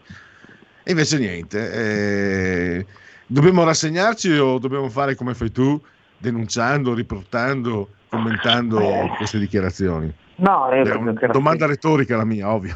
No, rassegnarsi non si deve mai, ovviamente. Eh, bisogna sapere, noi dobbiamo sapere che questi non sono gli unici rappresentanti della comunità islamica. Eh, noi abbiamo avuto qui in radio eh, Mariani Ismail che rappresenta, non ha il velo, combatte per la libertà delle donne e comunque rappresenta una parte della comunità islamica, quindi non dobbiamo fare l'errore di far credere a, a questi qui che siano gli unici, eh, come dire, gli unici rappresentanti dei musulmani in Italia, adesso si costituiscono anche, ho letto, parte civile nel processo no, contro gli assassini di Saman, ma sono ridicoli, sono ridicoli perché eh, sono ridicoli, cercano solo di farsi notare, di passare per quelli buoni, quando in realtà non fanno le cose che dovrebbero fare e che gli vengono richieste di fare, cioè prendere davvero le distanze da questa roba e smetterla di fare vittimisti. E allora siamo alle conclusioni. Eh, domani doppietta, domani mattina i subalterni alle 9.30, domani pomeriggio alle, un po' prima col punto politico alle 15.10. Eh, qualche anticipazione o lasciamo le cose sospese per gli ascoltatori domani mattina alle 9.30? No, do- domani dovremmo avere ehm, un ospite che cui parleremo appunto di questi temi, temi diciamo eh, Zamici con Suad Bai, che è una donna anche lei che da anni si occupa di queste cose, quindi parleremo, affronteremo di nuovo questo tema dei rapporti diciamo, dell'Italia con l'Islam, per cui sono molto contento di averla, per cui chi vuole domattina intorno alle 9.35 9.40 eh, ci trova qui su RPL, quindi di nuovo nel nostro solito appuntamento al pomeriggio. Io intanto vi saluto, grazie per Luigi e ci sentiamo domani. Grazie a te, grazie a Francesco Borgonovo. Grazie. La verità è che sono cattivo. Ma questo cambierà. Io cambierò. È l'ultima volta che faccio cose come questa. Metto la testa a posto, vado avanti, rigo dritto, scelgo la vita. Già adesso non vedo l'ora. Diventerò esattamente come voi. Il lavoro, la famiglia, il maxi televisore del cazzo, la lavatrice, la macchina, il CD e l'apriscatole elettrico. Buona salute, colesterolo basso, polizza vita, mutuo, prima casa, moda casual, valigie, salotto di tre pezzi, fai da te, telequiz, schifezze nella pancia, figli, a spasso nel parco, orario d'ufficio, bravo a golf, l'auto lavata, tanti maglioni, Natale in famiglia, pensione privata, esenzione fiscale, tirando avanti, lontano dai guai, in attesa del giorno in cui morirai. Genetriaci, commemorazioni e ricorrenze del vigesimo giorno di prerogative, mese del calendario repubblicano. Dicono i gregoriani che ne manchino 204 di D alla fine, al termine. Brr. Per tutti, un giovedì Soibe, 10 di giugno, anno domini 20 e 21. Abbiamo primo genetriaco Judy Garland, due nomination, zero Oscar, la mamma di Liza Minelli e quindi moglie di Vincent Minelli, ex. Vinse, credo, un Oscar giovane, un'istituzione che poi non c'è più, mi sembra. Angela Giussani, straordinaria Angela Giussani, la creatrice di eh, Diabolic. E ci teneva a specificare che Diabolic è un criminale, non un giustiziere. Tra l'altro mi stupì, mi ha stupito, beh qui a Milano non c'è da stupirsi, davvero. Milano, eh, vabbè, non sto qui a, eh, a tessere le lodi di questa città, eh, mi è capitato di vedere un documentario mh, mm, che risaliva addirittura alla fine degli anni 60 e trasmetteva, faceva vedere, mostrava come veniva costruito, elaborato il fumetto Diabolic, lei in piedi, ovviamente, Uè, beh, gioia, alzati, su, sì, sediti, alzati, fai. È così, a Milano è così, e un gruppo di collaboratori collaboratrici, 6-7, che in, in, un tavolo ovale si scambiavano mh, pareri, opinioni, trascrivevano, eccetera. Cioè un lavoro collettivo che sinceramente penso che oltre 50 anni fa fosse davvero all'avanguardia. Se poi pensate che si, sta, si parla comunque di un fumetto, anche se poi il fumetto è stata anche un'industria. Ha regalato uno scudetto all'Inter, il bellissimo scudetto di Beccalossi, Altobelli Oriali 1979-80, in panchina il Bersa, il sergente di ferro Eugenio Bersellini. L'anno dopo arrivavamo in finale di Coppa dei Campioni, derubati poi la famosa biglia sulla carappa di Bergomi dal Real Madrid. Abbiamo poi Tullio Pironti, editore che ha portato gli scrittori americani in Italia come Raymond Carver, i libri ovviamente.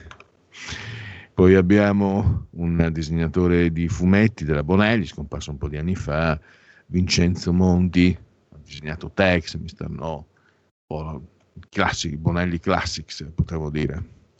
Il fratello d'arte, anche lui giudechino, Paolo Cacciari, eh sì, fratello d'arte, eh, è stato anche senatore, mi sembra di fondazione comunista, fece scalpore qualche anno fa, un po' di anni fa, il, la sua iniziativa. Lui chiamò le forze dell'ordine per eh, sloggiare una famiglia che occupava un suo appartamento. Siccome questi non pagavano più l'affitto, ha chiamato, ha chiamato le forze dell'ordine e naturalmente lui faceva parte di, di, di un suo sodale, per esempio era Beppe Caccia, ex assessore verde, quello che adesso è salito sull'ONG, no, ha comprato insieme a Casarini la nave ONG e che nelle intercettazioni lo si sente dire se non ci fosse questa ONG dovrei, tornare, dovrei andare a fare il cameriere o il barista, mostrando anche molto disprezzo per, uh, per chi lavora. Questi sono quelli di sinistra. Era un ex, extra di sinistra Beppe Caccia. lo è ancora. Poi abbiamo un uh, partì come comico, poi ha fatto tante cose, ehm, attore teatrale, regista, Daniele Formica, anche lui scomparso da molti anni. E, pam pam. Allora, divenne famoso, credo, nelle, grazie alle trasmissioni di Maurizio Costanzo, David Riondino, che un po' si è perso di vista. E poi Iris Peinado, che credo abbia fatto anche delle pubblicità piuttosto famose negli anni Ottanta, ma anche nel film Non ci resta che piangere, e mh, quella mazzone si può dire di colore, insomma, non, è, non bianca, non lo so come... Questi veramente ci fanno diventare matti. E come si pronuncia l'A rovesciata, tra l'altro?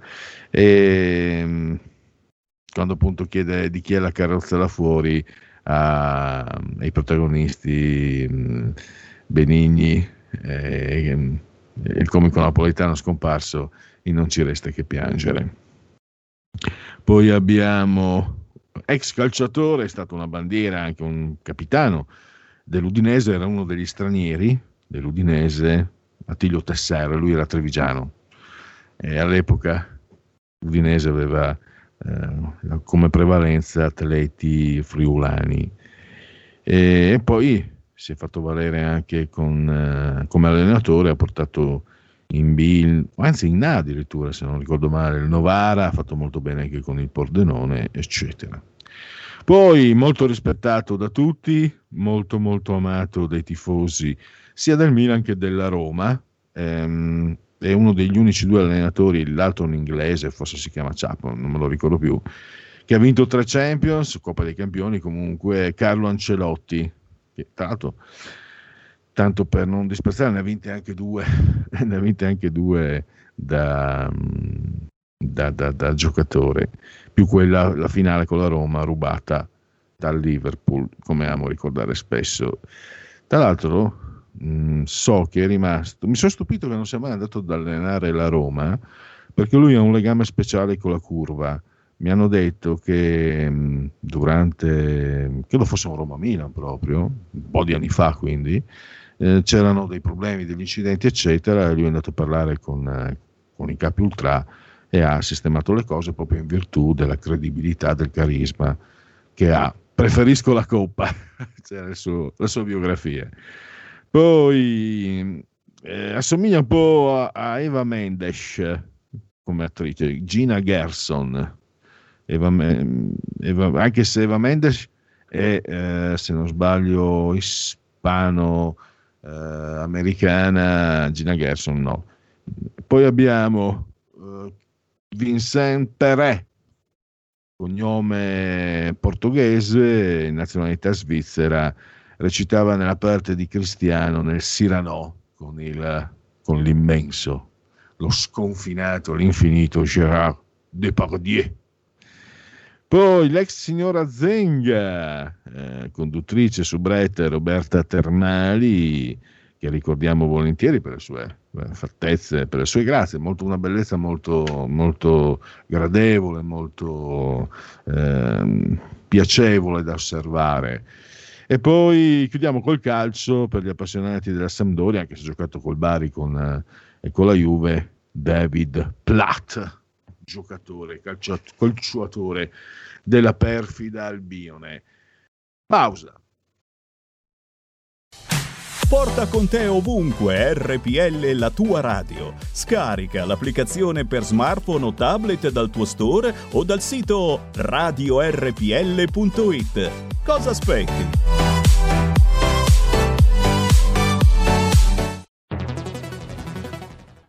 Andrea Rognoni è lieto di annunciare l'uscita del suo ultimo libro, Il pensiero leghista, storia e prospettive delle idee della Lega, edizioni Italia Storica. Acquisto a soli 18 euro. Richiedetelo al vostro libraio o scrivete a italiastorica-hotmail.com o chiama il numero 333 38 36 198.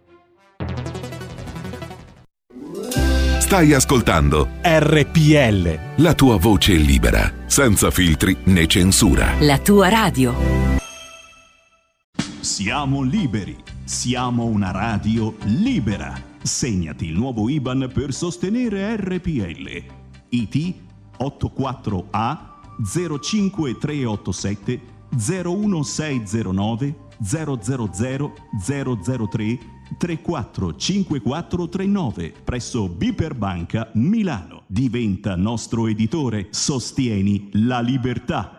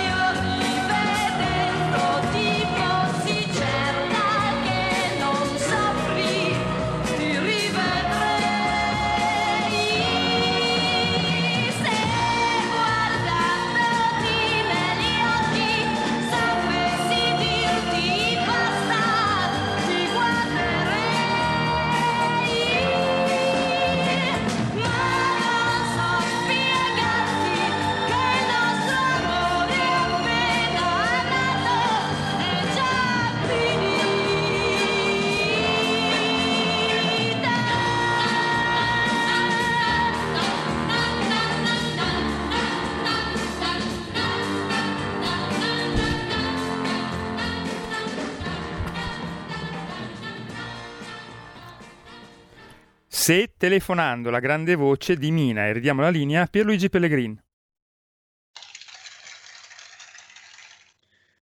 Gracias, eh, gracias eh, a Giulio Cesare Carnelli assiso sulla tolda di comando in regia tecnica.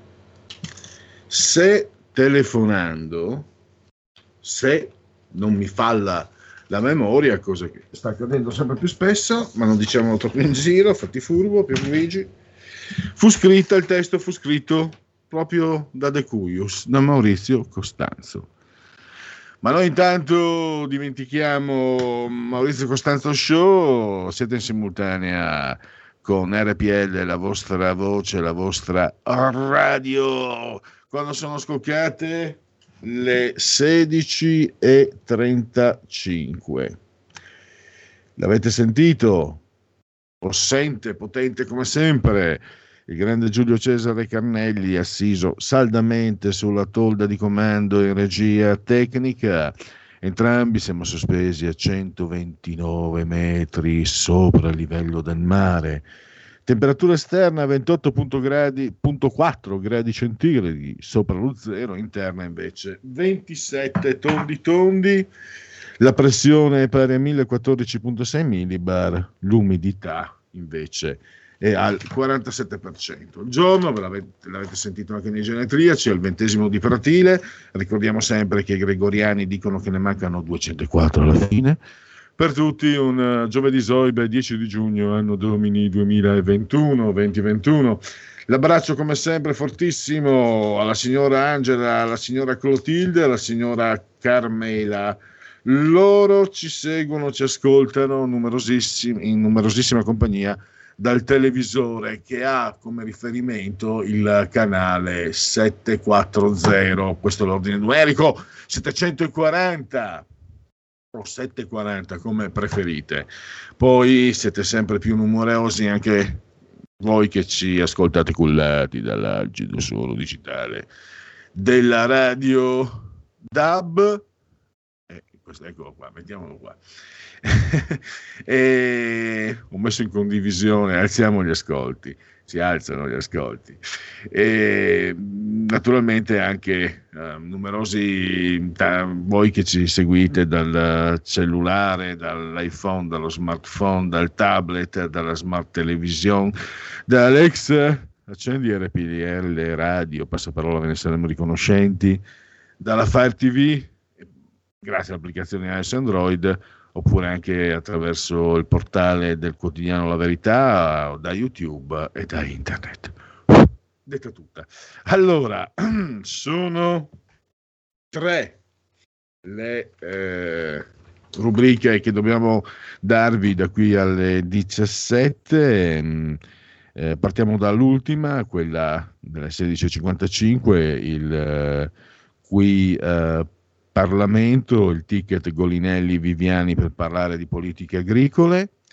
Eh, prima ancora poi avremo i Segui la Lega, mentre adesso diamo la stura al Dite la vostra, che io penso la mia, al telefono. Dite tua la voce. vostra, che io penso la mia. Il telefono, la tua voce, allo 02 6620 3529. Anche al numero di WhatsApp 346 64 27 756. Allora, eh, ciò che vedete in eh, condivisione a schermo sulla pagina di Facebook non è un basso tentativo, volgare tentativo di alzare gli ascolti, ma in realtà è il tema, perché ehm, per chi non, invece non lo vedesse ve lo spiego, è il chi mi ama mi segua, eh, la pubblicità dei, dei jeans, tanto non- credo non li facciano neanche più quei jeans lì, se non sbaglio. E perché? Per- ed ecco qui, eccolo lui, qui il perché. Perché in Corea del Nord Kim Jong-un dichiara gu- guerra ai giovani e quindi attenzione, attenzione, chi mette i jeans oppure chi guarda i film stranieri rischia la pena di morte. Allora le quattro proposte, ma poi sapete c'è anche il tema libero. A. Chi lo ama lo segue. B. Se si tratta dei cinepanettoni, la pena di morte bisognerebbe darla ai registi. Che snob che sono. C. Qui la vedo dura anche per Stefano Rosso della Diesel, che vendette i jeans agli americani. Davvero, eh, vendere eh, i frigoriferi agli eschimesi. Beh, c'è riuscito Stefano Rosso, ma qui forse è meglio di no, è meglio nemmeno provare. D, meglio far finta di niente. Questo qua c'ha la bomba atomica. D, mentre perdete tempo a parlare di queste inezie, i poveri migranti continuano a soffrire senza soluzione di continuità nelle navi ONG. Eh, però diciamoglielo questi signori eh, della, della quarta opzione, eh, se soffrono nelle navi ONG è perché voi vi mettete d'accordo, li chiamate e li attirate. Eh, bisogna anche dire le cose come stanno. Nel mentre nel frattempo andiamo a leggere alcuni sondaggi. Allora, eh, intanto se volete intervenire, lo sapete, potete farlo anche tramite eh, WhatsApp che eh, mi verrà poi eh, girato dalla solerte eh, regia tecnica. Allora, il primo sondaggio che eh, non vuole aprirsi, eccolo qua. Ecco, bisogna dire, mh, ritorniamo un po' dall'inizio di questo punto politico perché parliamo di Roma, sondaggio Tecne, eh, committente RTI. Allora, un candidato di centrodestra ha un 35%, minimo 33, massimo 37.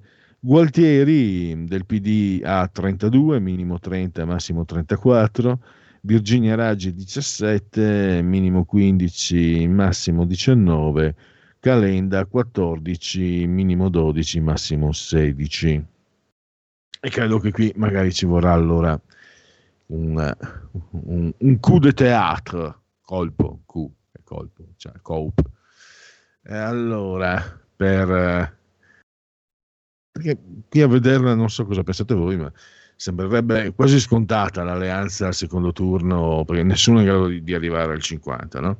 Salvini ha detto che lui è convinto, io non lo so, se lo dice lui ci crediamo, nel caso non si arrivi al primo turno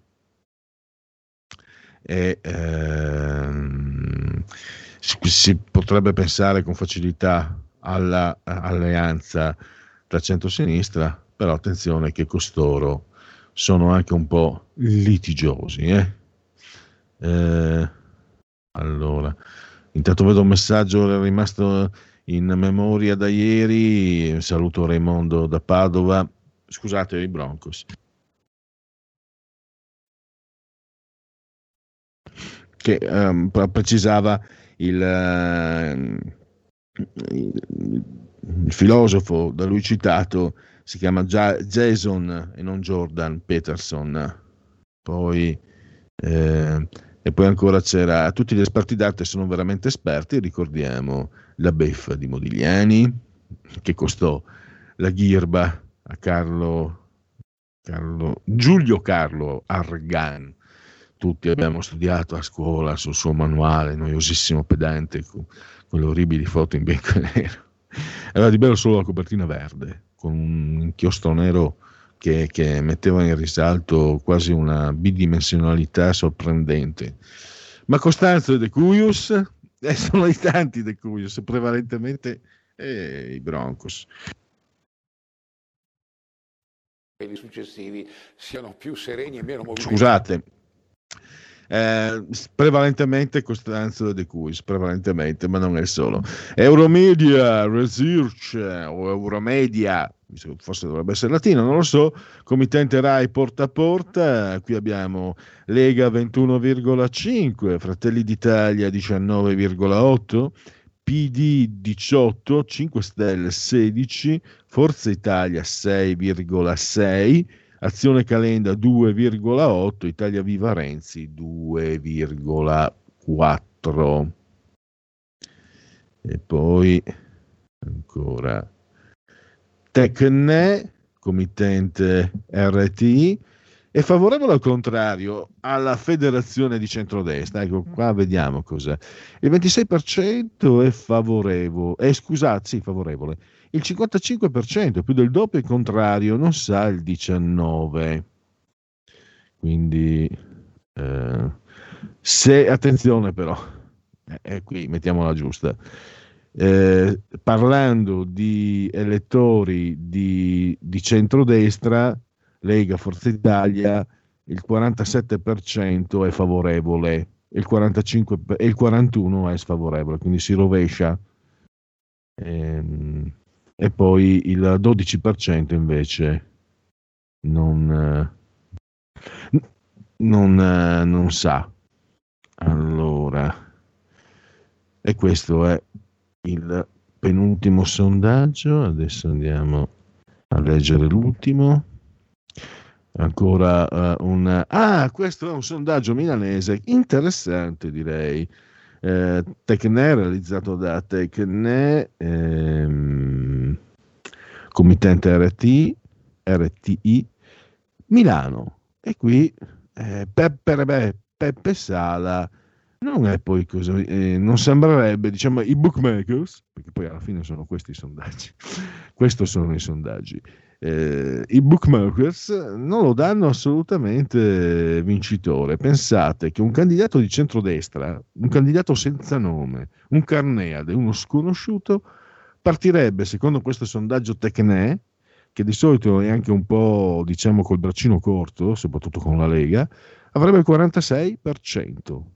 Peppe, Peppe Sala invece avrebbe il 43%. Quindi le forbice 44-48 centrodestra, 41-45 centro-sinistra Beppe Sala. E c'è anche addirittura un candidato 5 Stelle perché Sala non, non li vuole, che avrebbe il 7%, forbice 5-9.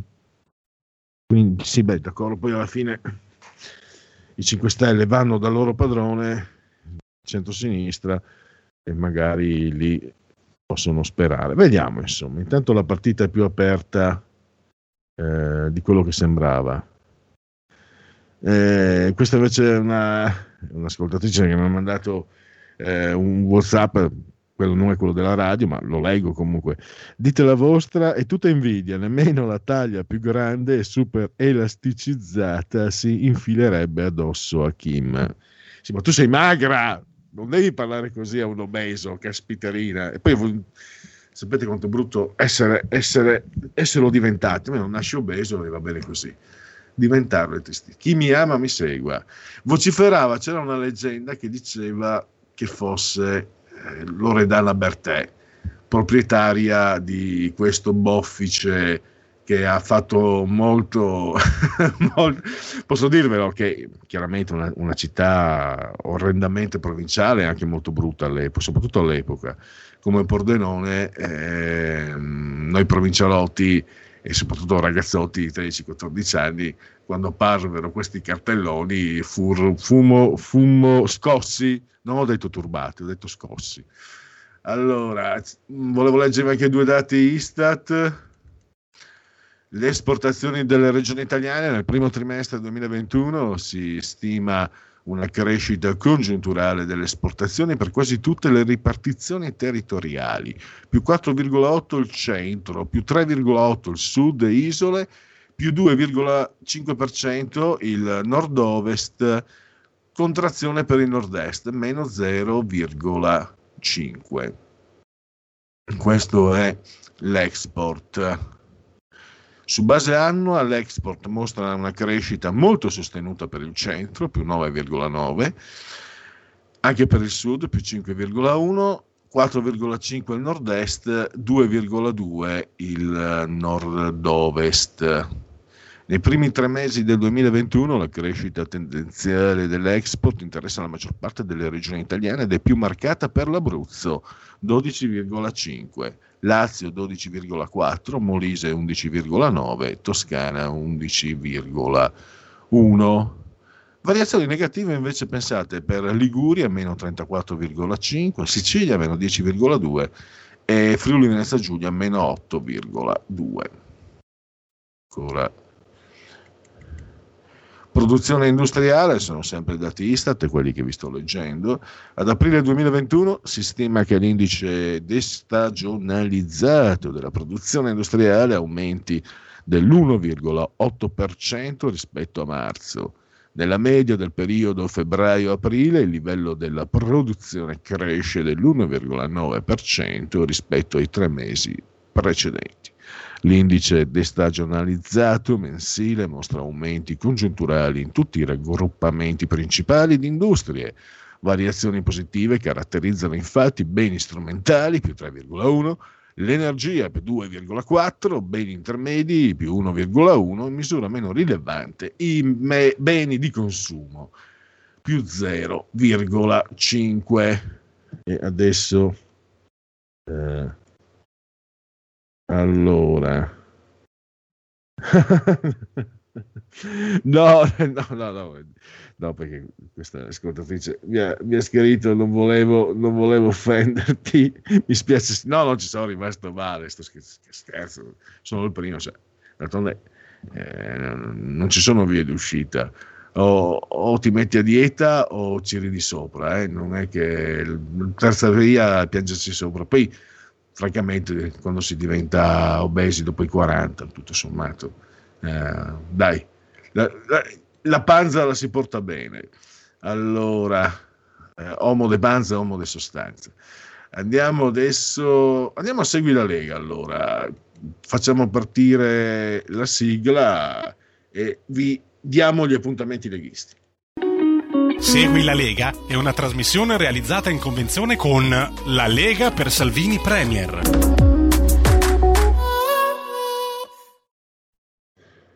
Dunque, legaonline.it, scritto legaonline.it, segui la Lega prima che la Lega segua te. Vi potete iscrivere, lo sapete, ehm, eh, con eh, il codice fiscale, i dati, 10 euro pagabili attraverso PayPal senza nemmeno essere iscritti a PayPal e poi vi verrà recapitata per via postale alla vostra magione.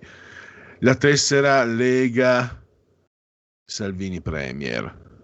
Ricordiamo anche la manifestazione, mancano eh, nove giorni, sabato 19 giugno si riparte Roma, piazza Bocca della Verità, ore 16. Prima l'Italia, bella, libera, giusta, quindi eh, appuntamento romano con eh, la Lega per il 19 di giugno, Ricord- segnatevelo. Poi abbiamo il memo dei sei referendum, sei quesiti referendari per la riforma della giustizia, elezione del Consiglio Supremo della Magistratura, responsabilità diretta dei magistrati, equa valutazione dei magistrati, separazione delle carriere per i medesimi, limiti agli abusi della custodia cautelare e poi abolizione del decreto Severino. D43 invece è il codice della Lega, usalo per il tuo 2 per 1000, D come Domodossola, 4 il voto in matematica, 3 il numero perfetto, D43 per il 2 per 1000. E adesso chiudiamo questa rubrica con gli appuntamenti con i protagonisti politici della Lega questa sera alle 21.25 Rete 4, dritto e rovescio, lui in persona, Matteo Salvini. Poi più tardi, restando sempre a Rete 4, restando sempre sulla stessa medesima trasmissione, 23.50 però Silvia Sardone, che è un europarlamentare che tutti conosciamo e conoscete. Domani invece all'alba, cioè alle 9 e un quarto, 9 15 del mattino, Radio 24 con Massimo Bitonci. Domani sera invece alle 21 il sindaco di Ferrara, Alan, Alan con L sola, come Alan Ford, Alan Fabri, Rai 2, TG2 Post, lo ripeto alle 21. E lunedì invece andiamo oltre il weekend. Luca Zaia, presidente della regione Veneto, lo potrete vedere e ascoltare su Sky TG24 lunedì alle 20.35. Luca Zaia. Ultimo appuntamento ancora con un presidente del nord-est, della Padania orientale, vale a dire il presidente un governatore ufficialmente non esiste. Eh? Poi c'era sempre Luigi Mercati che era pronto a, a correggerti. Io lo so meglio di te che non esiste. Il, però, per convenzione giornalistica, però sono rimasto segnato e quindi non riesco più a usare la parola governatore, anche se dal punto di vista giornalistico tutto sommato è preferibile, anche più, più bella. Insomma. Massimiliano Federiga, stiamo parlando di lui, lo potrete ascoltare e vedere su Rai News 24 martedì 15 giugno alle ore 15 e direi che per il Segui la Lega sa suffi come dicevano i miei avi francesi. Segui la Lega è una trasmissione realizzata in convenzione con La Lega per Salvini Premier.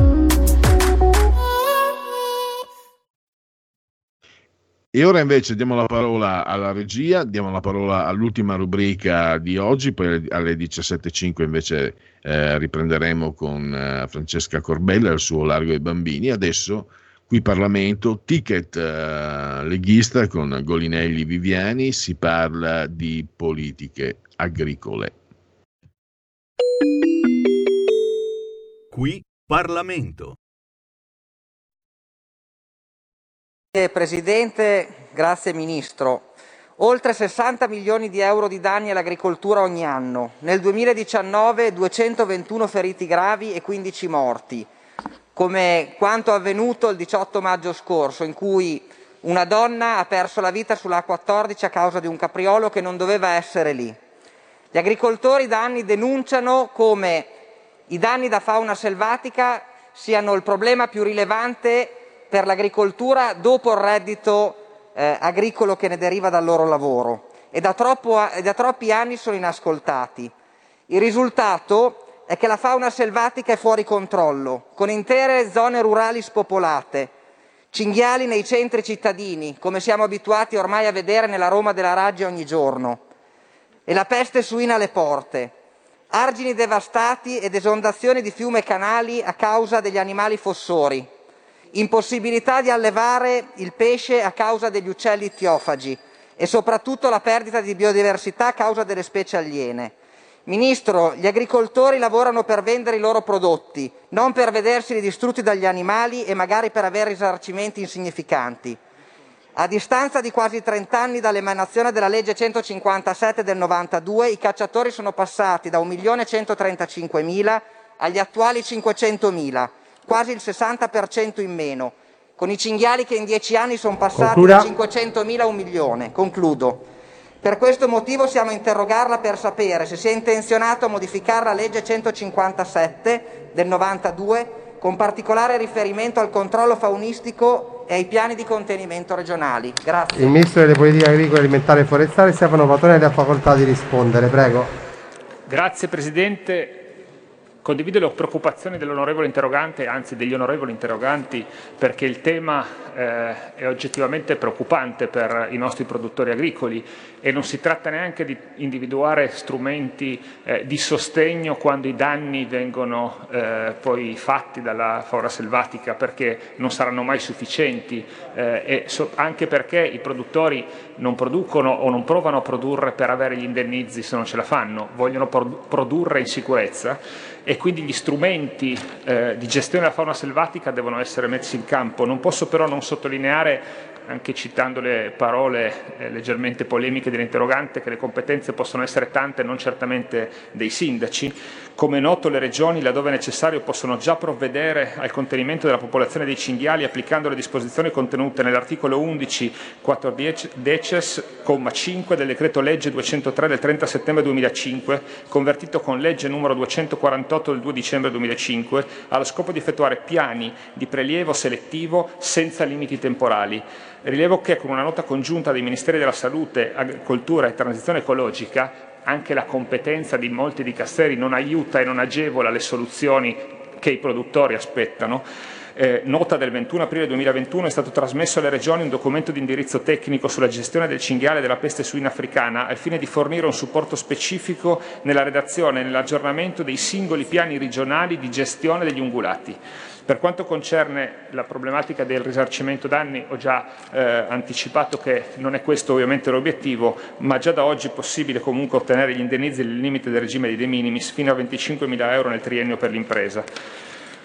Concludo informando che relativamente alle previsioni di una modifica della legge 157-92 che consente alle regioni l'utilizzo di soggetti diversi da quelli previsti all'articolo 19 come 2 della citata legge è intervenuta una sentenza della Corte Costituzionale che sembra aprire la possibilità di avvalersi di altri soggetti cosiddetti coadiutori a condizione che questi ultimi abbiano frequentato appositi corsi di preparazione orga- organizzati dalla Regione sulla base di programmi concordati con ISPRA. Non si può non tenere conto quindi della sentenza della Corte Costituzionale e segnalo infine che le regioni stanno già legiferando in linea con la citata sentenza della Corte. Grazie. Grazie, ha facoltà di replicare il deputato Viviani. Prego. Grazie Presidente, io ringrazio il Ministro e accetto favorevolmente la risposta. Naturalmente Ministro a- cerchiamo di avere più coraggio, più velocità negli interventi. Lei è il Ministro degli Agricoltori, quindi abbiamo bisogno che questo tema sia all'apice della sua agenda. Come ha detto bene lei e come ricordava l'interrogante prima di me, eh, Gollinelli, abbiamo dei problemi seri e non possiamo permetterci di perdere tempo. Abbiamo le competenze specifiche, scientifiche in materia, abbiamo la conoscenza dei nostri agricoltori, dei nostri allevatori che va tenuta eh, con, con con, con, carattere veramente di rilevanza perché è quello che ci potrebbe dare veramente la svolta efficace su questo problema. Non possiamo permetterci, mi faccia dire, Ministro, di ascoltare soliti eh, il solito mondo social da salotto che purtroppo eh, va sempre a sconfessare però dal salotto di casa quello che sui territori si cerca di portare avanti. Il Made in Italy, si ricordi Ministro, sì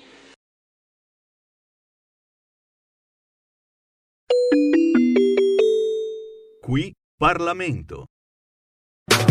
In quanti ti promettono trasparenza, ma alla fine ti ritrovi sempre con il bollino rosso e non puoi dire quello che pensi. RPL, la tua radio. Non ha filtri né censure. Ascolta la gente e parla come la gente.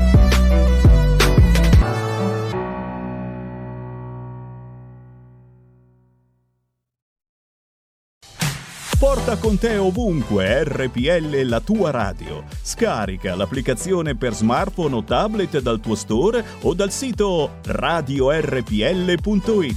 Cosa aspetti?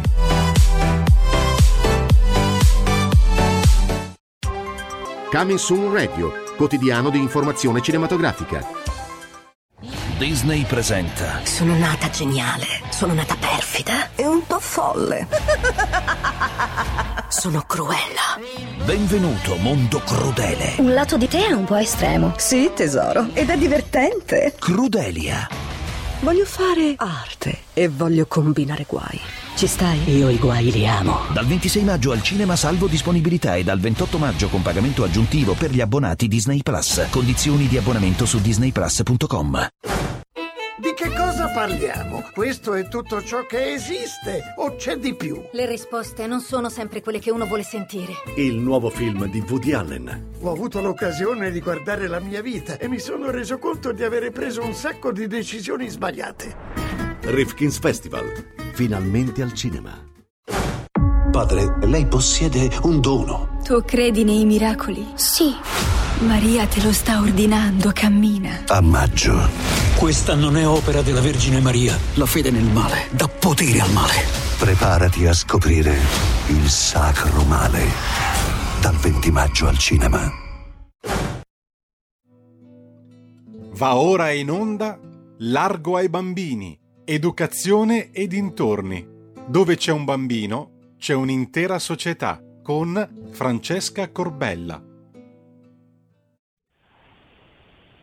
Allora, innanzitutto diamo il benvenuto a Francesca che credo sia già in eh, collegamento. Buongiorno, buongiorno Pierluigi, buongiorno cari ascoltatori, ben, ben ritrovati.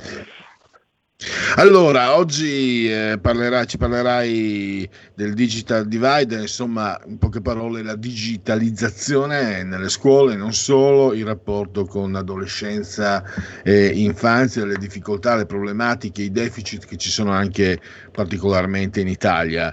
Quindi un tema, un tema voluminoso, pertanto non ti rubo altro tempo. E a te la parola, mm, E- e- Francesca. Oggi in questi giorni si sono conclusi o comunque sono in corso di svolgimento gli esami finali delle terze medie e grazie al cielo, dico io, ma qualcuno sarà scontento suppongo, poi lo vediamo con questa chiacchierata, eh, io dico grazie al cielo si sono svolti in presenza in quasi tutte le, le regioni italiane, direi, direi dappertutto insomma, e quindi bravi, bravi ragazzi che sono andati al banco davanti al professore a sostenere questo esame. Allora, che cos'è il digital divide? Una parola che molti ascoltatori avranno sentito già, ehm, naturalmente in inglese, dire, è sempre tutto inglesizzato, americanizzato. Allora, che cos'è? È eh, la disuguaglianza eh, digitale, quindi nell'approvvigionamento, nell'utilizzo dei sistemi digitali che, ehm, che c'è nel nostro paese, che è emersa da alcuni dati che poi vediamo è molto grave insomma questa, questa disuguaglianza, no? Ehm, è una disuguaglianza eh, che si è evidenziata particolarmente durante questi mesi di lockdown e che ha mosso un dibattito piuttosto forte eh, a, a partire dal governo precedente eh, che è quello che ha promosso eh, malauguratamente la DAD, eh, la quale poi eh, per alcuni aspetti, io dico mala- è stata malaugurale ehm, po- poco augurale, eh, poco proficua, ma per altri aspetti ha eh, diciamo anche teso una mano agli studenti costretti a casa. Ehm, allora, che cosa è emerso da- dai- dai dati? Ci sono molte scuole eh, in Italia ricche che si sono dotate immediatamente di mezzi, eh, che sono state in grado di offrire una didattica da remoto efficiente, efficace, mentre altre realtà comunali o anche regionali sono rimaste molto indietro, addirittura si parla quasi del 50% in meno di, di efficienza, quindi mh, la cosa ha causato molti, eh, molti danni, insomma. molti insegnanti non hanno avuto accesso alla formazione, quindi si sono trovati a dover gestire delle classi in remoto senza averne i mezzi e le conoscenze. Molti studenti non hanno avuto le attrezzature perché eh, la- cosa è andata a gravare soprattutto sulle famiglie, le quali se avevano un computer o un tablet, eh, bene, altrimenti molti hanno dovuto sostenere questa spesa che non è da poco e altri addirittura hanno rinunciato alla spesa, proprio non hanno potuto sostenerla con la conseguenza anche di un assenteismo che si è, eh, si è- si è rivelato molto alto. Già era la situazione dell'assenteismo tra i banchi di scuola era grave in Italia e peggiora vie più e con questa, questa situazione si è aggravato ulteriormente. Ecco, ehm, Dunque, ecco, ci sono poi, si sono poi rivelati dei, eh, degli aspetti, eh, per esempio i docenti non hanno avuto eh, un sufficiente controllo, un, controllo eh, effettivo, efficace dell'impegno degli studenti connessi da remoto. Abbiamo visto tutti foto, servizi su YouTube più o meno sarcastici, ironici di studenti in pigiama, eh, con il tablet sulle ginocchia mentre mangiano la brioche al mattino senza nemmeno lavarsi i denti, eccetera. no? Quindi una situazione di lassismo, di scarso controllo e che risultata poi in una eh, penalizzazione dal punto di vista dell'istruzione molto, molto grave. Ecco. Ci sono state anche delle difficoltà mh, nella gestione delle classi anche laddove c'è stato un insegnamento ibrido, quindi con una parte di studenti in presenza e una parte connessi da remoto, per cui veramente è stato proprio molto, molto difficile per, per i professori. Ehm, ecco, eh, c'è anche questo aspetto che molte scuole eh, hanno fatto degli acquisti poco oculati, mh, addirittura indiscriminati, nell'urgenza di fornire i dispositivi agli studenti, hanno speso un, un sacco di soldi eh, portandoli via poi dal, dal budget eh, a disposizione della scuola per fare eh, ulteriori mh, eh, spese utili per, per la, per la didattica, per la ricerca, eccetera, eccetera. no?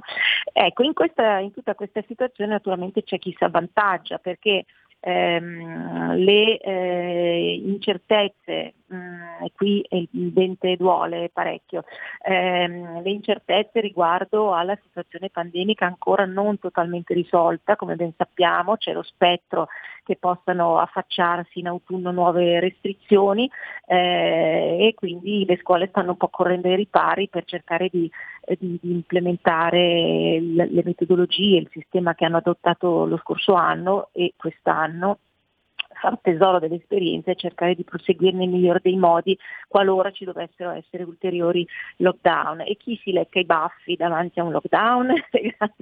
le, le big, le big della tecnologia, anche qui eh, eh, sono abbastanza scontati i nomi. no? Io adesso ho davanti agli occhi ehm, delle- una ricerca, insomma, con eh, un comunicato stampa di una ricerca condotta dalla Lenovo computer, eh, un colosso nella vendita e commercializzazione di computer, eh, che, eh, che indica come eh, addirittura il 44% dei dispositivi acquistati durante il primo lockdown eh, si risulta non adatto al- allo scopo della didattica a distanza no? e quindi molti di questi dispositivi dovranno essere sostituiti con macchine più potenti, gli studenti hanno bisogno di dispositivi robusti, affidabili, eh, sufficientemente dotati di batteria per, per far fronte a tutte le applicazioni più moderne, i programmi, compresi i software per le materie tecniche, per la progettazione grafica, eccetera. no? Naturalmente anche eh, stanno già mh, progettando e producendo software per, per i professori per gestire la classe, no? in modo che mh, tutto sia eh, controllato più efficacemente, tutto sia più efficientato. Ecco, questo a me fa mm, un po' impallidire, insomma, no? perché quando si muove la grande industria e quando parliamo di grande industria in questo settore della digitalizzazione parliamo di un, un mondo parallelo al nostro, noi non sappiamo come questi si muovono, ma sono dei colossi eh, mondiali, totalmente glo- globali, eh, che detengono la, la- la- la quasi totalità del mercato, si parla di 4, 5, 6 aziende gigantesche eh, che hanno anche in mano tutto il, il business che è un business economico ma è un business altissimamente di natura politica, anche appunto il business dei social. Eh, abbiamo visto come sono andate le elezioni americane, come sono state pilotate da Twitter e da Facebook eccetera. No? Ecco, ogni altro commento ehm, rischia di diventare banale perché l'abbiamo sentito, però dobbiamo stare molto attenti e aprire molto le orecchie quando leggiamo appunto articoli come quello che sto, che sto leggendo adesso. no? Allora vi racconto solo a che punto siamo.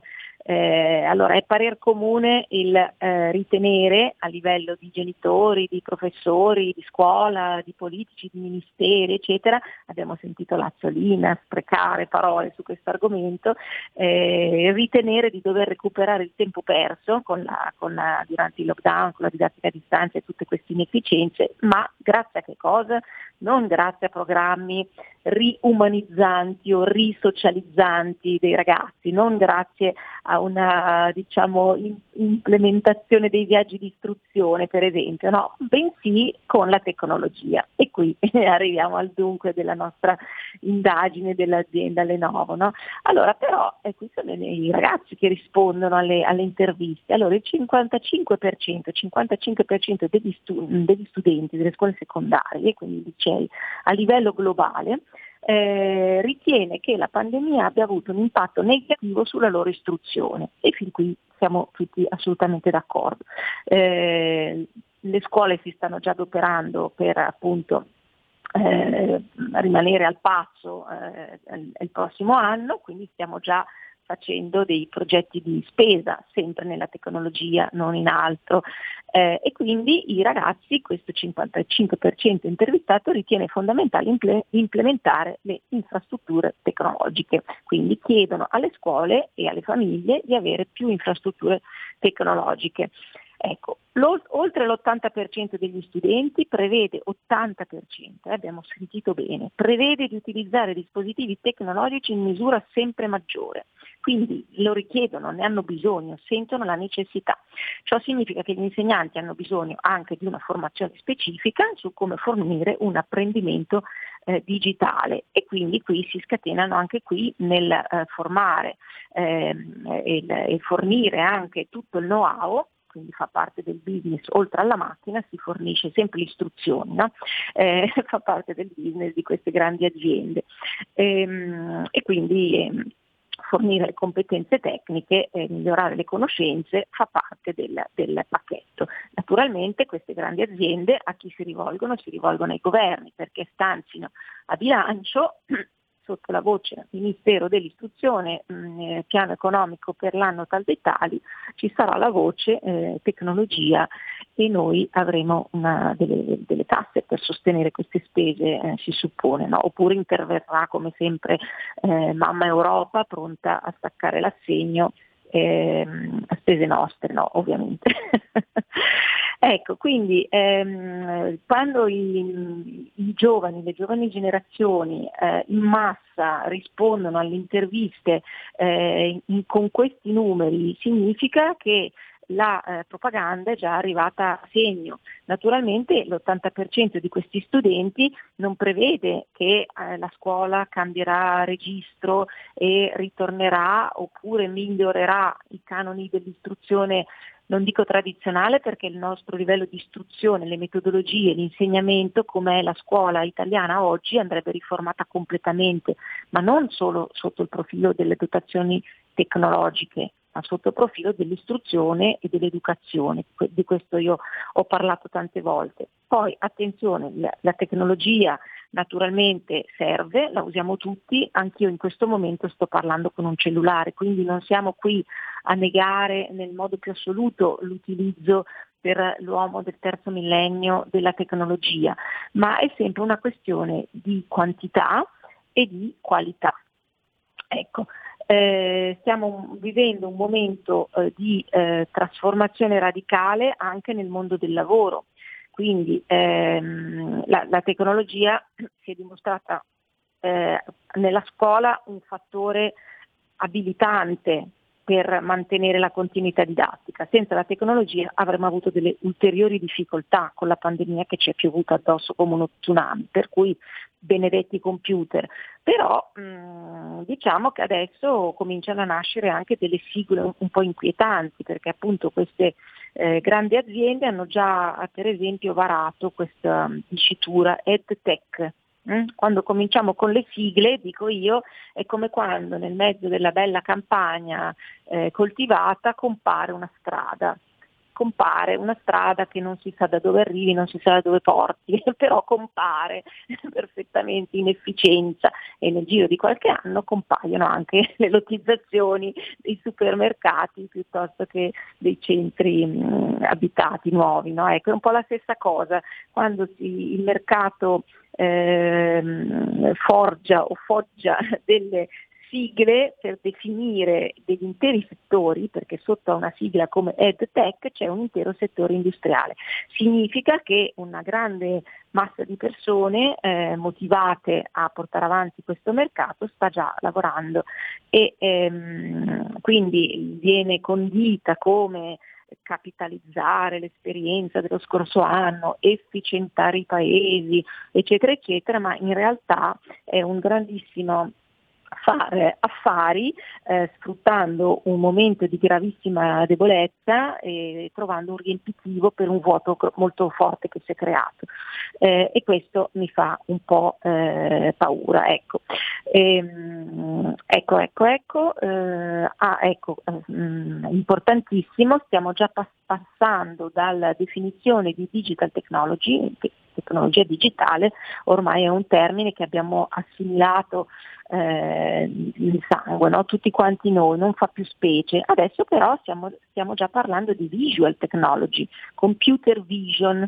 Ecco, quindi queste, mh, queste nuove eh, formule eh, che sono poi quelle che sottendono a tutta l'intelligenza artificiale, la robotica, tutta l'analisi dei big data, ehm, la computer vision è quella che ehm, da un semplice utilizzo del computer ehm, arriverà a utilizzare, a, a far sì che sia il computer a utilizzare il singolo soggetto. In particolare eh, abbiamo fatto già una trasmissione col, col Pinti sulla- sul microchip, forse qualcuno se la ricorderà, in cui parlavo proprio esattamente di come sarà il computer a governare l'individuo e non il contrario. eh. Attualmente siamo ancora nella fase di transizione in cui siamo ancora noi ad accendere e spegnere il computer, ma fra breve non sarà più così.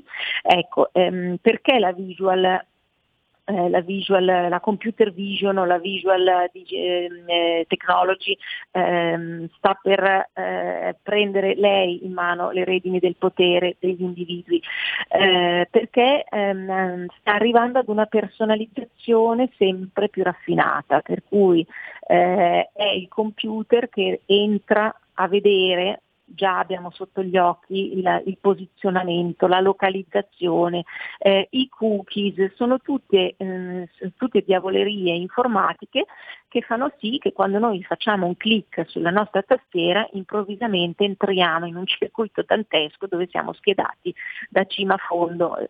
Fino ad ora è stata una schedatura di abitudini eh, commerciali per poterci poi indirizzare alcuni prodotti eccetera eccetera, dopo diventerà invece, e lo, sta- lo è già praticamente, eh, una individualizzazione dei bisogni, della psicologia eh, e nella scuola eh, ce la faranno passare come eh, individualizzazione dei bisogni, eh, dei punti di forza, dei punti di debolezza per aiutare lo studente, eccetera, eccetera. no? E questo, insomma, io sarò alla vecchia maniera, forse eh, ho qualche anno di troppo per poter abbracciare mh, eh, con entusiasmo questi nuovi traguardi, eh, però sono ancora dell'idea che sia lo studente che forse magari così per piacere, glielo chiediamo in punta di piedi, si faccia, si debba far carico di se stesso e imparare a essere responsabile di se stesso, imparare a esprimere i propri bisogni. Cerchiamo di insegnarglielo quando hanno due anni all'asilo nido, però poi quando arrivano a 20 vengono presi dentro, ormai anche a 12, vengono presi dentro in questo vortice della tecnologia e quindi diventerà sempre più personalizzata e sempre più immersiva. Ecco, questa è la parola chiave, no? quando la tecnologia diventa eh, immersiva. Ehm, diventa, insomma, diventa, diventa pericolosa, ecco, sicuramente. Allora, uno dei grandi eh, argomenti, delle grandi argomentazioni della Lenovo, ma anche, ma anche delle, di tutto questo mercato che si sta muovendo, eh, è ehm, il favorire l'inclusione, il combattere la dispersione scolastica. No? Poc'anzi dicevo, la dispersione scolastica ha dei dati veramente allarmanti che sono aumentati a dismisura in questo anno, ma io faccio 2 più 2, DAD, ovvero didattica a distanza, solitudine, abbandono della socialità della scuola, eh, e dispersione. Il passo è breve, io il, il, link, stiamo in argomento tecnologico, io il link lo trovo, è molto forte. Qualcuno no, qualcuno dice che invece è proprio la tecnologia che sarà la soluzione alla, eh, alla dispersione scolastica, ovvero gli studenti si innamoreranno follemente eh, della, de, dell'imparare le date a memoria della storia piuttosto che della storia dell'arte. Io ho dei serissimi dubbi e giro a, a Pierluigi e ai nostri ascoltatori eh, la riflessione su questo, su questo argomento. Ecco, adesso però entriamo ci stacchiamo da questo primo argomento e proseguiamo sempre sulla, sul filone, abbiamo ancora qualche minuto.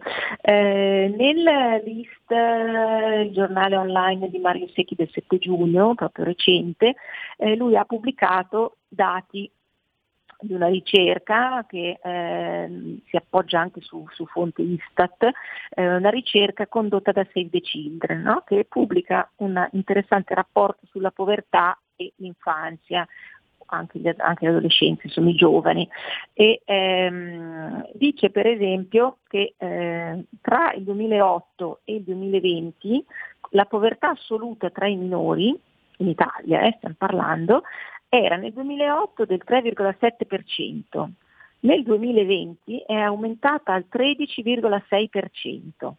Vedete che, che, che, che, cosa ha portato la pandemia e che cosa ha portato il non essere eh, preparati e anche lo sbagliare il bersaglio. Per esempio, eh, io eh, ritengo che l'aver insistito a oltranza sulla didattica a distanza ha contribuito fortissimamente a questi dati. Qui io mi riferisco alla povertà educativa o alla povertà eh, spirituale o, o, o del, dell'individuo nella società. Ecco, qui è un dato generico che parla di povertà, quindi anche di mezzi di, mezzi di, di sussistenza veri e propri. Ecco. Ehm, allora, eh, vediamo un attimino i numeri, torniamo al concetto di digital divide, cioè quella differenza, quella disparità di eh, dotazioni tra ehm, famiglie ehm, rientra nei dati di, eh, nella, nella, ricerca, nella relazione di Save the Children sulla povertà, no? quindi in questo caso povertà educativa o di risorse, di mezzi. Allora, i, nu- i numeri, eh, eh, i tablet eh, detenuti nelle famiglie, allora sono, questo anno, eh, sono stati del... Allora abbiamo eh, il 30% di bambini non ha avuto nessun tablet, non ha, non ha nessun tablet attualmente, sono dati attuali, mentre eh, il 6,8% ne hanno più di tre in famiglia. Quindi vedete il 30% è totalmente sprovvisto. Significa che questo 30% è andato a costituire in qualche forma la- quella dispersione scolastica di cui parlavamo prima, perché se c'è stata eh, la, la didattica a distanza e un ragazzo non poteva collegarsi, cosa ha fatto in quelle ore di, di- di- di- mancata lezione? Non ha fatto nulla, quindi ecco la povertà educativa ed ecco la digital divide che cosa ha causato. Poi il numero di computer a casa, eh, il 14% di giovani in Italia non ha nessun computer a casa, mentre il 21, quasi 22% ne ha più di tre. Quindi si passa dallo zero, quindi grave, al- all'altrettanto grave, e ma questo è un mio commento, eh, di coloro che ne hanno tre o più di tre. Una famiglia vuol dire che di quattro persone vuol dire che ognuno ha il suo computer e vuol dire che questi non scambiano neanche due chiacchiere a cena perché se ognuno è, è- è immerso nel suo computer, nella sua navigazione, la, la vedo dura.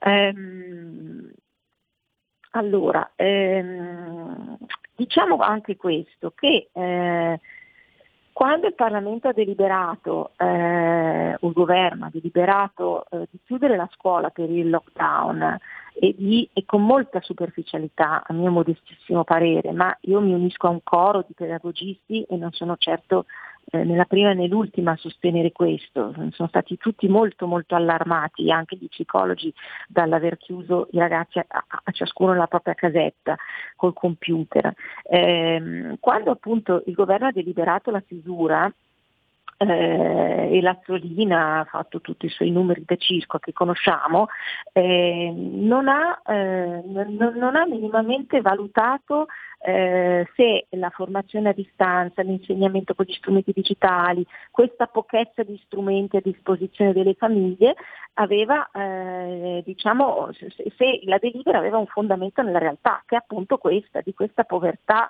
di, di dotazioni. Quindi mh, se un bambino su cinque non ha né, né la connessione digitale né la... eh, perché è successo anche a me con mio figlio a casa, un sacco di volte saltava la linea, quindi vuol dire che anche dove abito io, che alle porte di Milano non c'era la connessione abbastanza potente perché tutti si collegavano e molto spesso saltava la lezione. Eh, quindi tra connessione non, non adeguata e computer non disponibili, eh, insomma i legislatori avrebbero dovuto prendere dei provvedimenti diversi. Non dico questo a onor del vero, nel primo mese di lockdown, nel marzo del 2020, eravamo tutti talmente nel pallone che insomma sappiamo che il tutto ci è capitato addosso con la forza di uno tsunami, nessuno poteva essere preparato, quindi faccio una deroga così mm, umana e giusta e corretta anche ai ministri e anche ai parlamentari dell'epoca, però nei mesi successivi eh, si, doveva assolutamente, obbligatoriamente correre ai ripari guardando semplicemente questi dati. Ecco, quindi insomma diciamo che abbiamo avuto purtroppo una classe dirigente che ha, ha- dimostrato di, di- di- di blaterare. Ecco, eh, e creando dei, dei- dei grossi, dei grossi eh, traumi anche psicologici. Ecco, abbiamo anche degli altri dati, perché va bene parlare di eh, dotare le scuole di una maggiore digitalizzazione, seppur con tutti i ma e i se che io metto lì proprio a, a- a motivo di riflessione di ciascuno di noi. Eh, però domandiamoci anche che cosa fanno online i giovani. Eh, perché loro trascorrono alcune ore a fare i compiti sul computer, ma la stragrande maggioranza del loro tempo la trascorrono sui social e qui casca l'asino della politica e della grande industria, i social. Allora, guardiamo i dati. Ehm, uso quotidiano degli strumenti digitali per fare i compiti. L'11,5% più di tre ore. Quindi studiano sui, eh, sul computer per, più, eh, per l'11% dei ragazzi per più di tre ore. Eh, il 52% un'ora, pochissimo. Il resto del tempo vediamo come lo passano. Uso quotidiano degli strumenti digitali per stare sui social. 35% più di 3 ore, 35,7% un'ora, da 1 a 3 ore a dire la verità, ehm, solo l'8% mai. Consideriamo che magari questi giovani hanno risposto mai per timore di dover rispondere che Francesca, 4-5 ore. purtroppo eh, i numeri dicono che siamo alla al termine. Dobbiamo Siamo passare assolutamente la parola alla, alla regia. Sì, sì, sì. Eh, niente, basta, allora vi lascio con questi dati, con le riflessioni che possiamo fare e cercando di capire bene anche noi genitori in quale direzione stiamo portando eh, i, nostri, i nostri ragazzi con eh, plaudire così ehm, passivamente senza, senza approfondimento alla digitalizzazione. Ecco. Bene, allora grazie io- a Francesca Corbella. Alla, alla prossima settimana con eh, Largo ai bambini. Grazie a tutti, arrivederci, arrivederci a tutti. Avete ascoltato Largo ai bambini. E io ringrazio Giulio Cesare Carnelli, sul tolla di comando saldamente regia tecnica. Ringrazio soprattutto voi per aver scelto che oggi RPL, la vostra voce, la vostra radio. Un minuto di ritardo, ma è sempre lì, non, eh, non deroga. È lì che vi aspetta Marco Castelli nella sua e vostra area di servizio. Buon proseguimento. Avete ascoltato Il Punto Politico.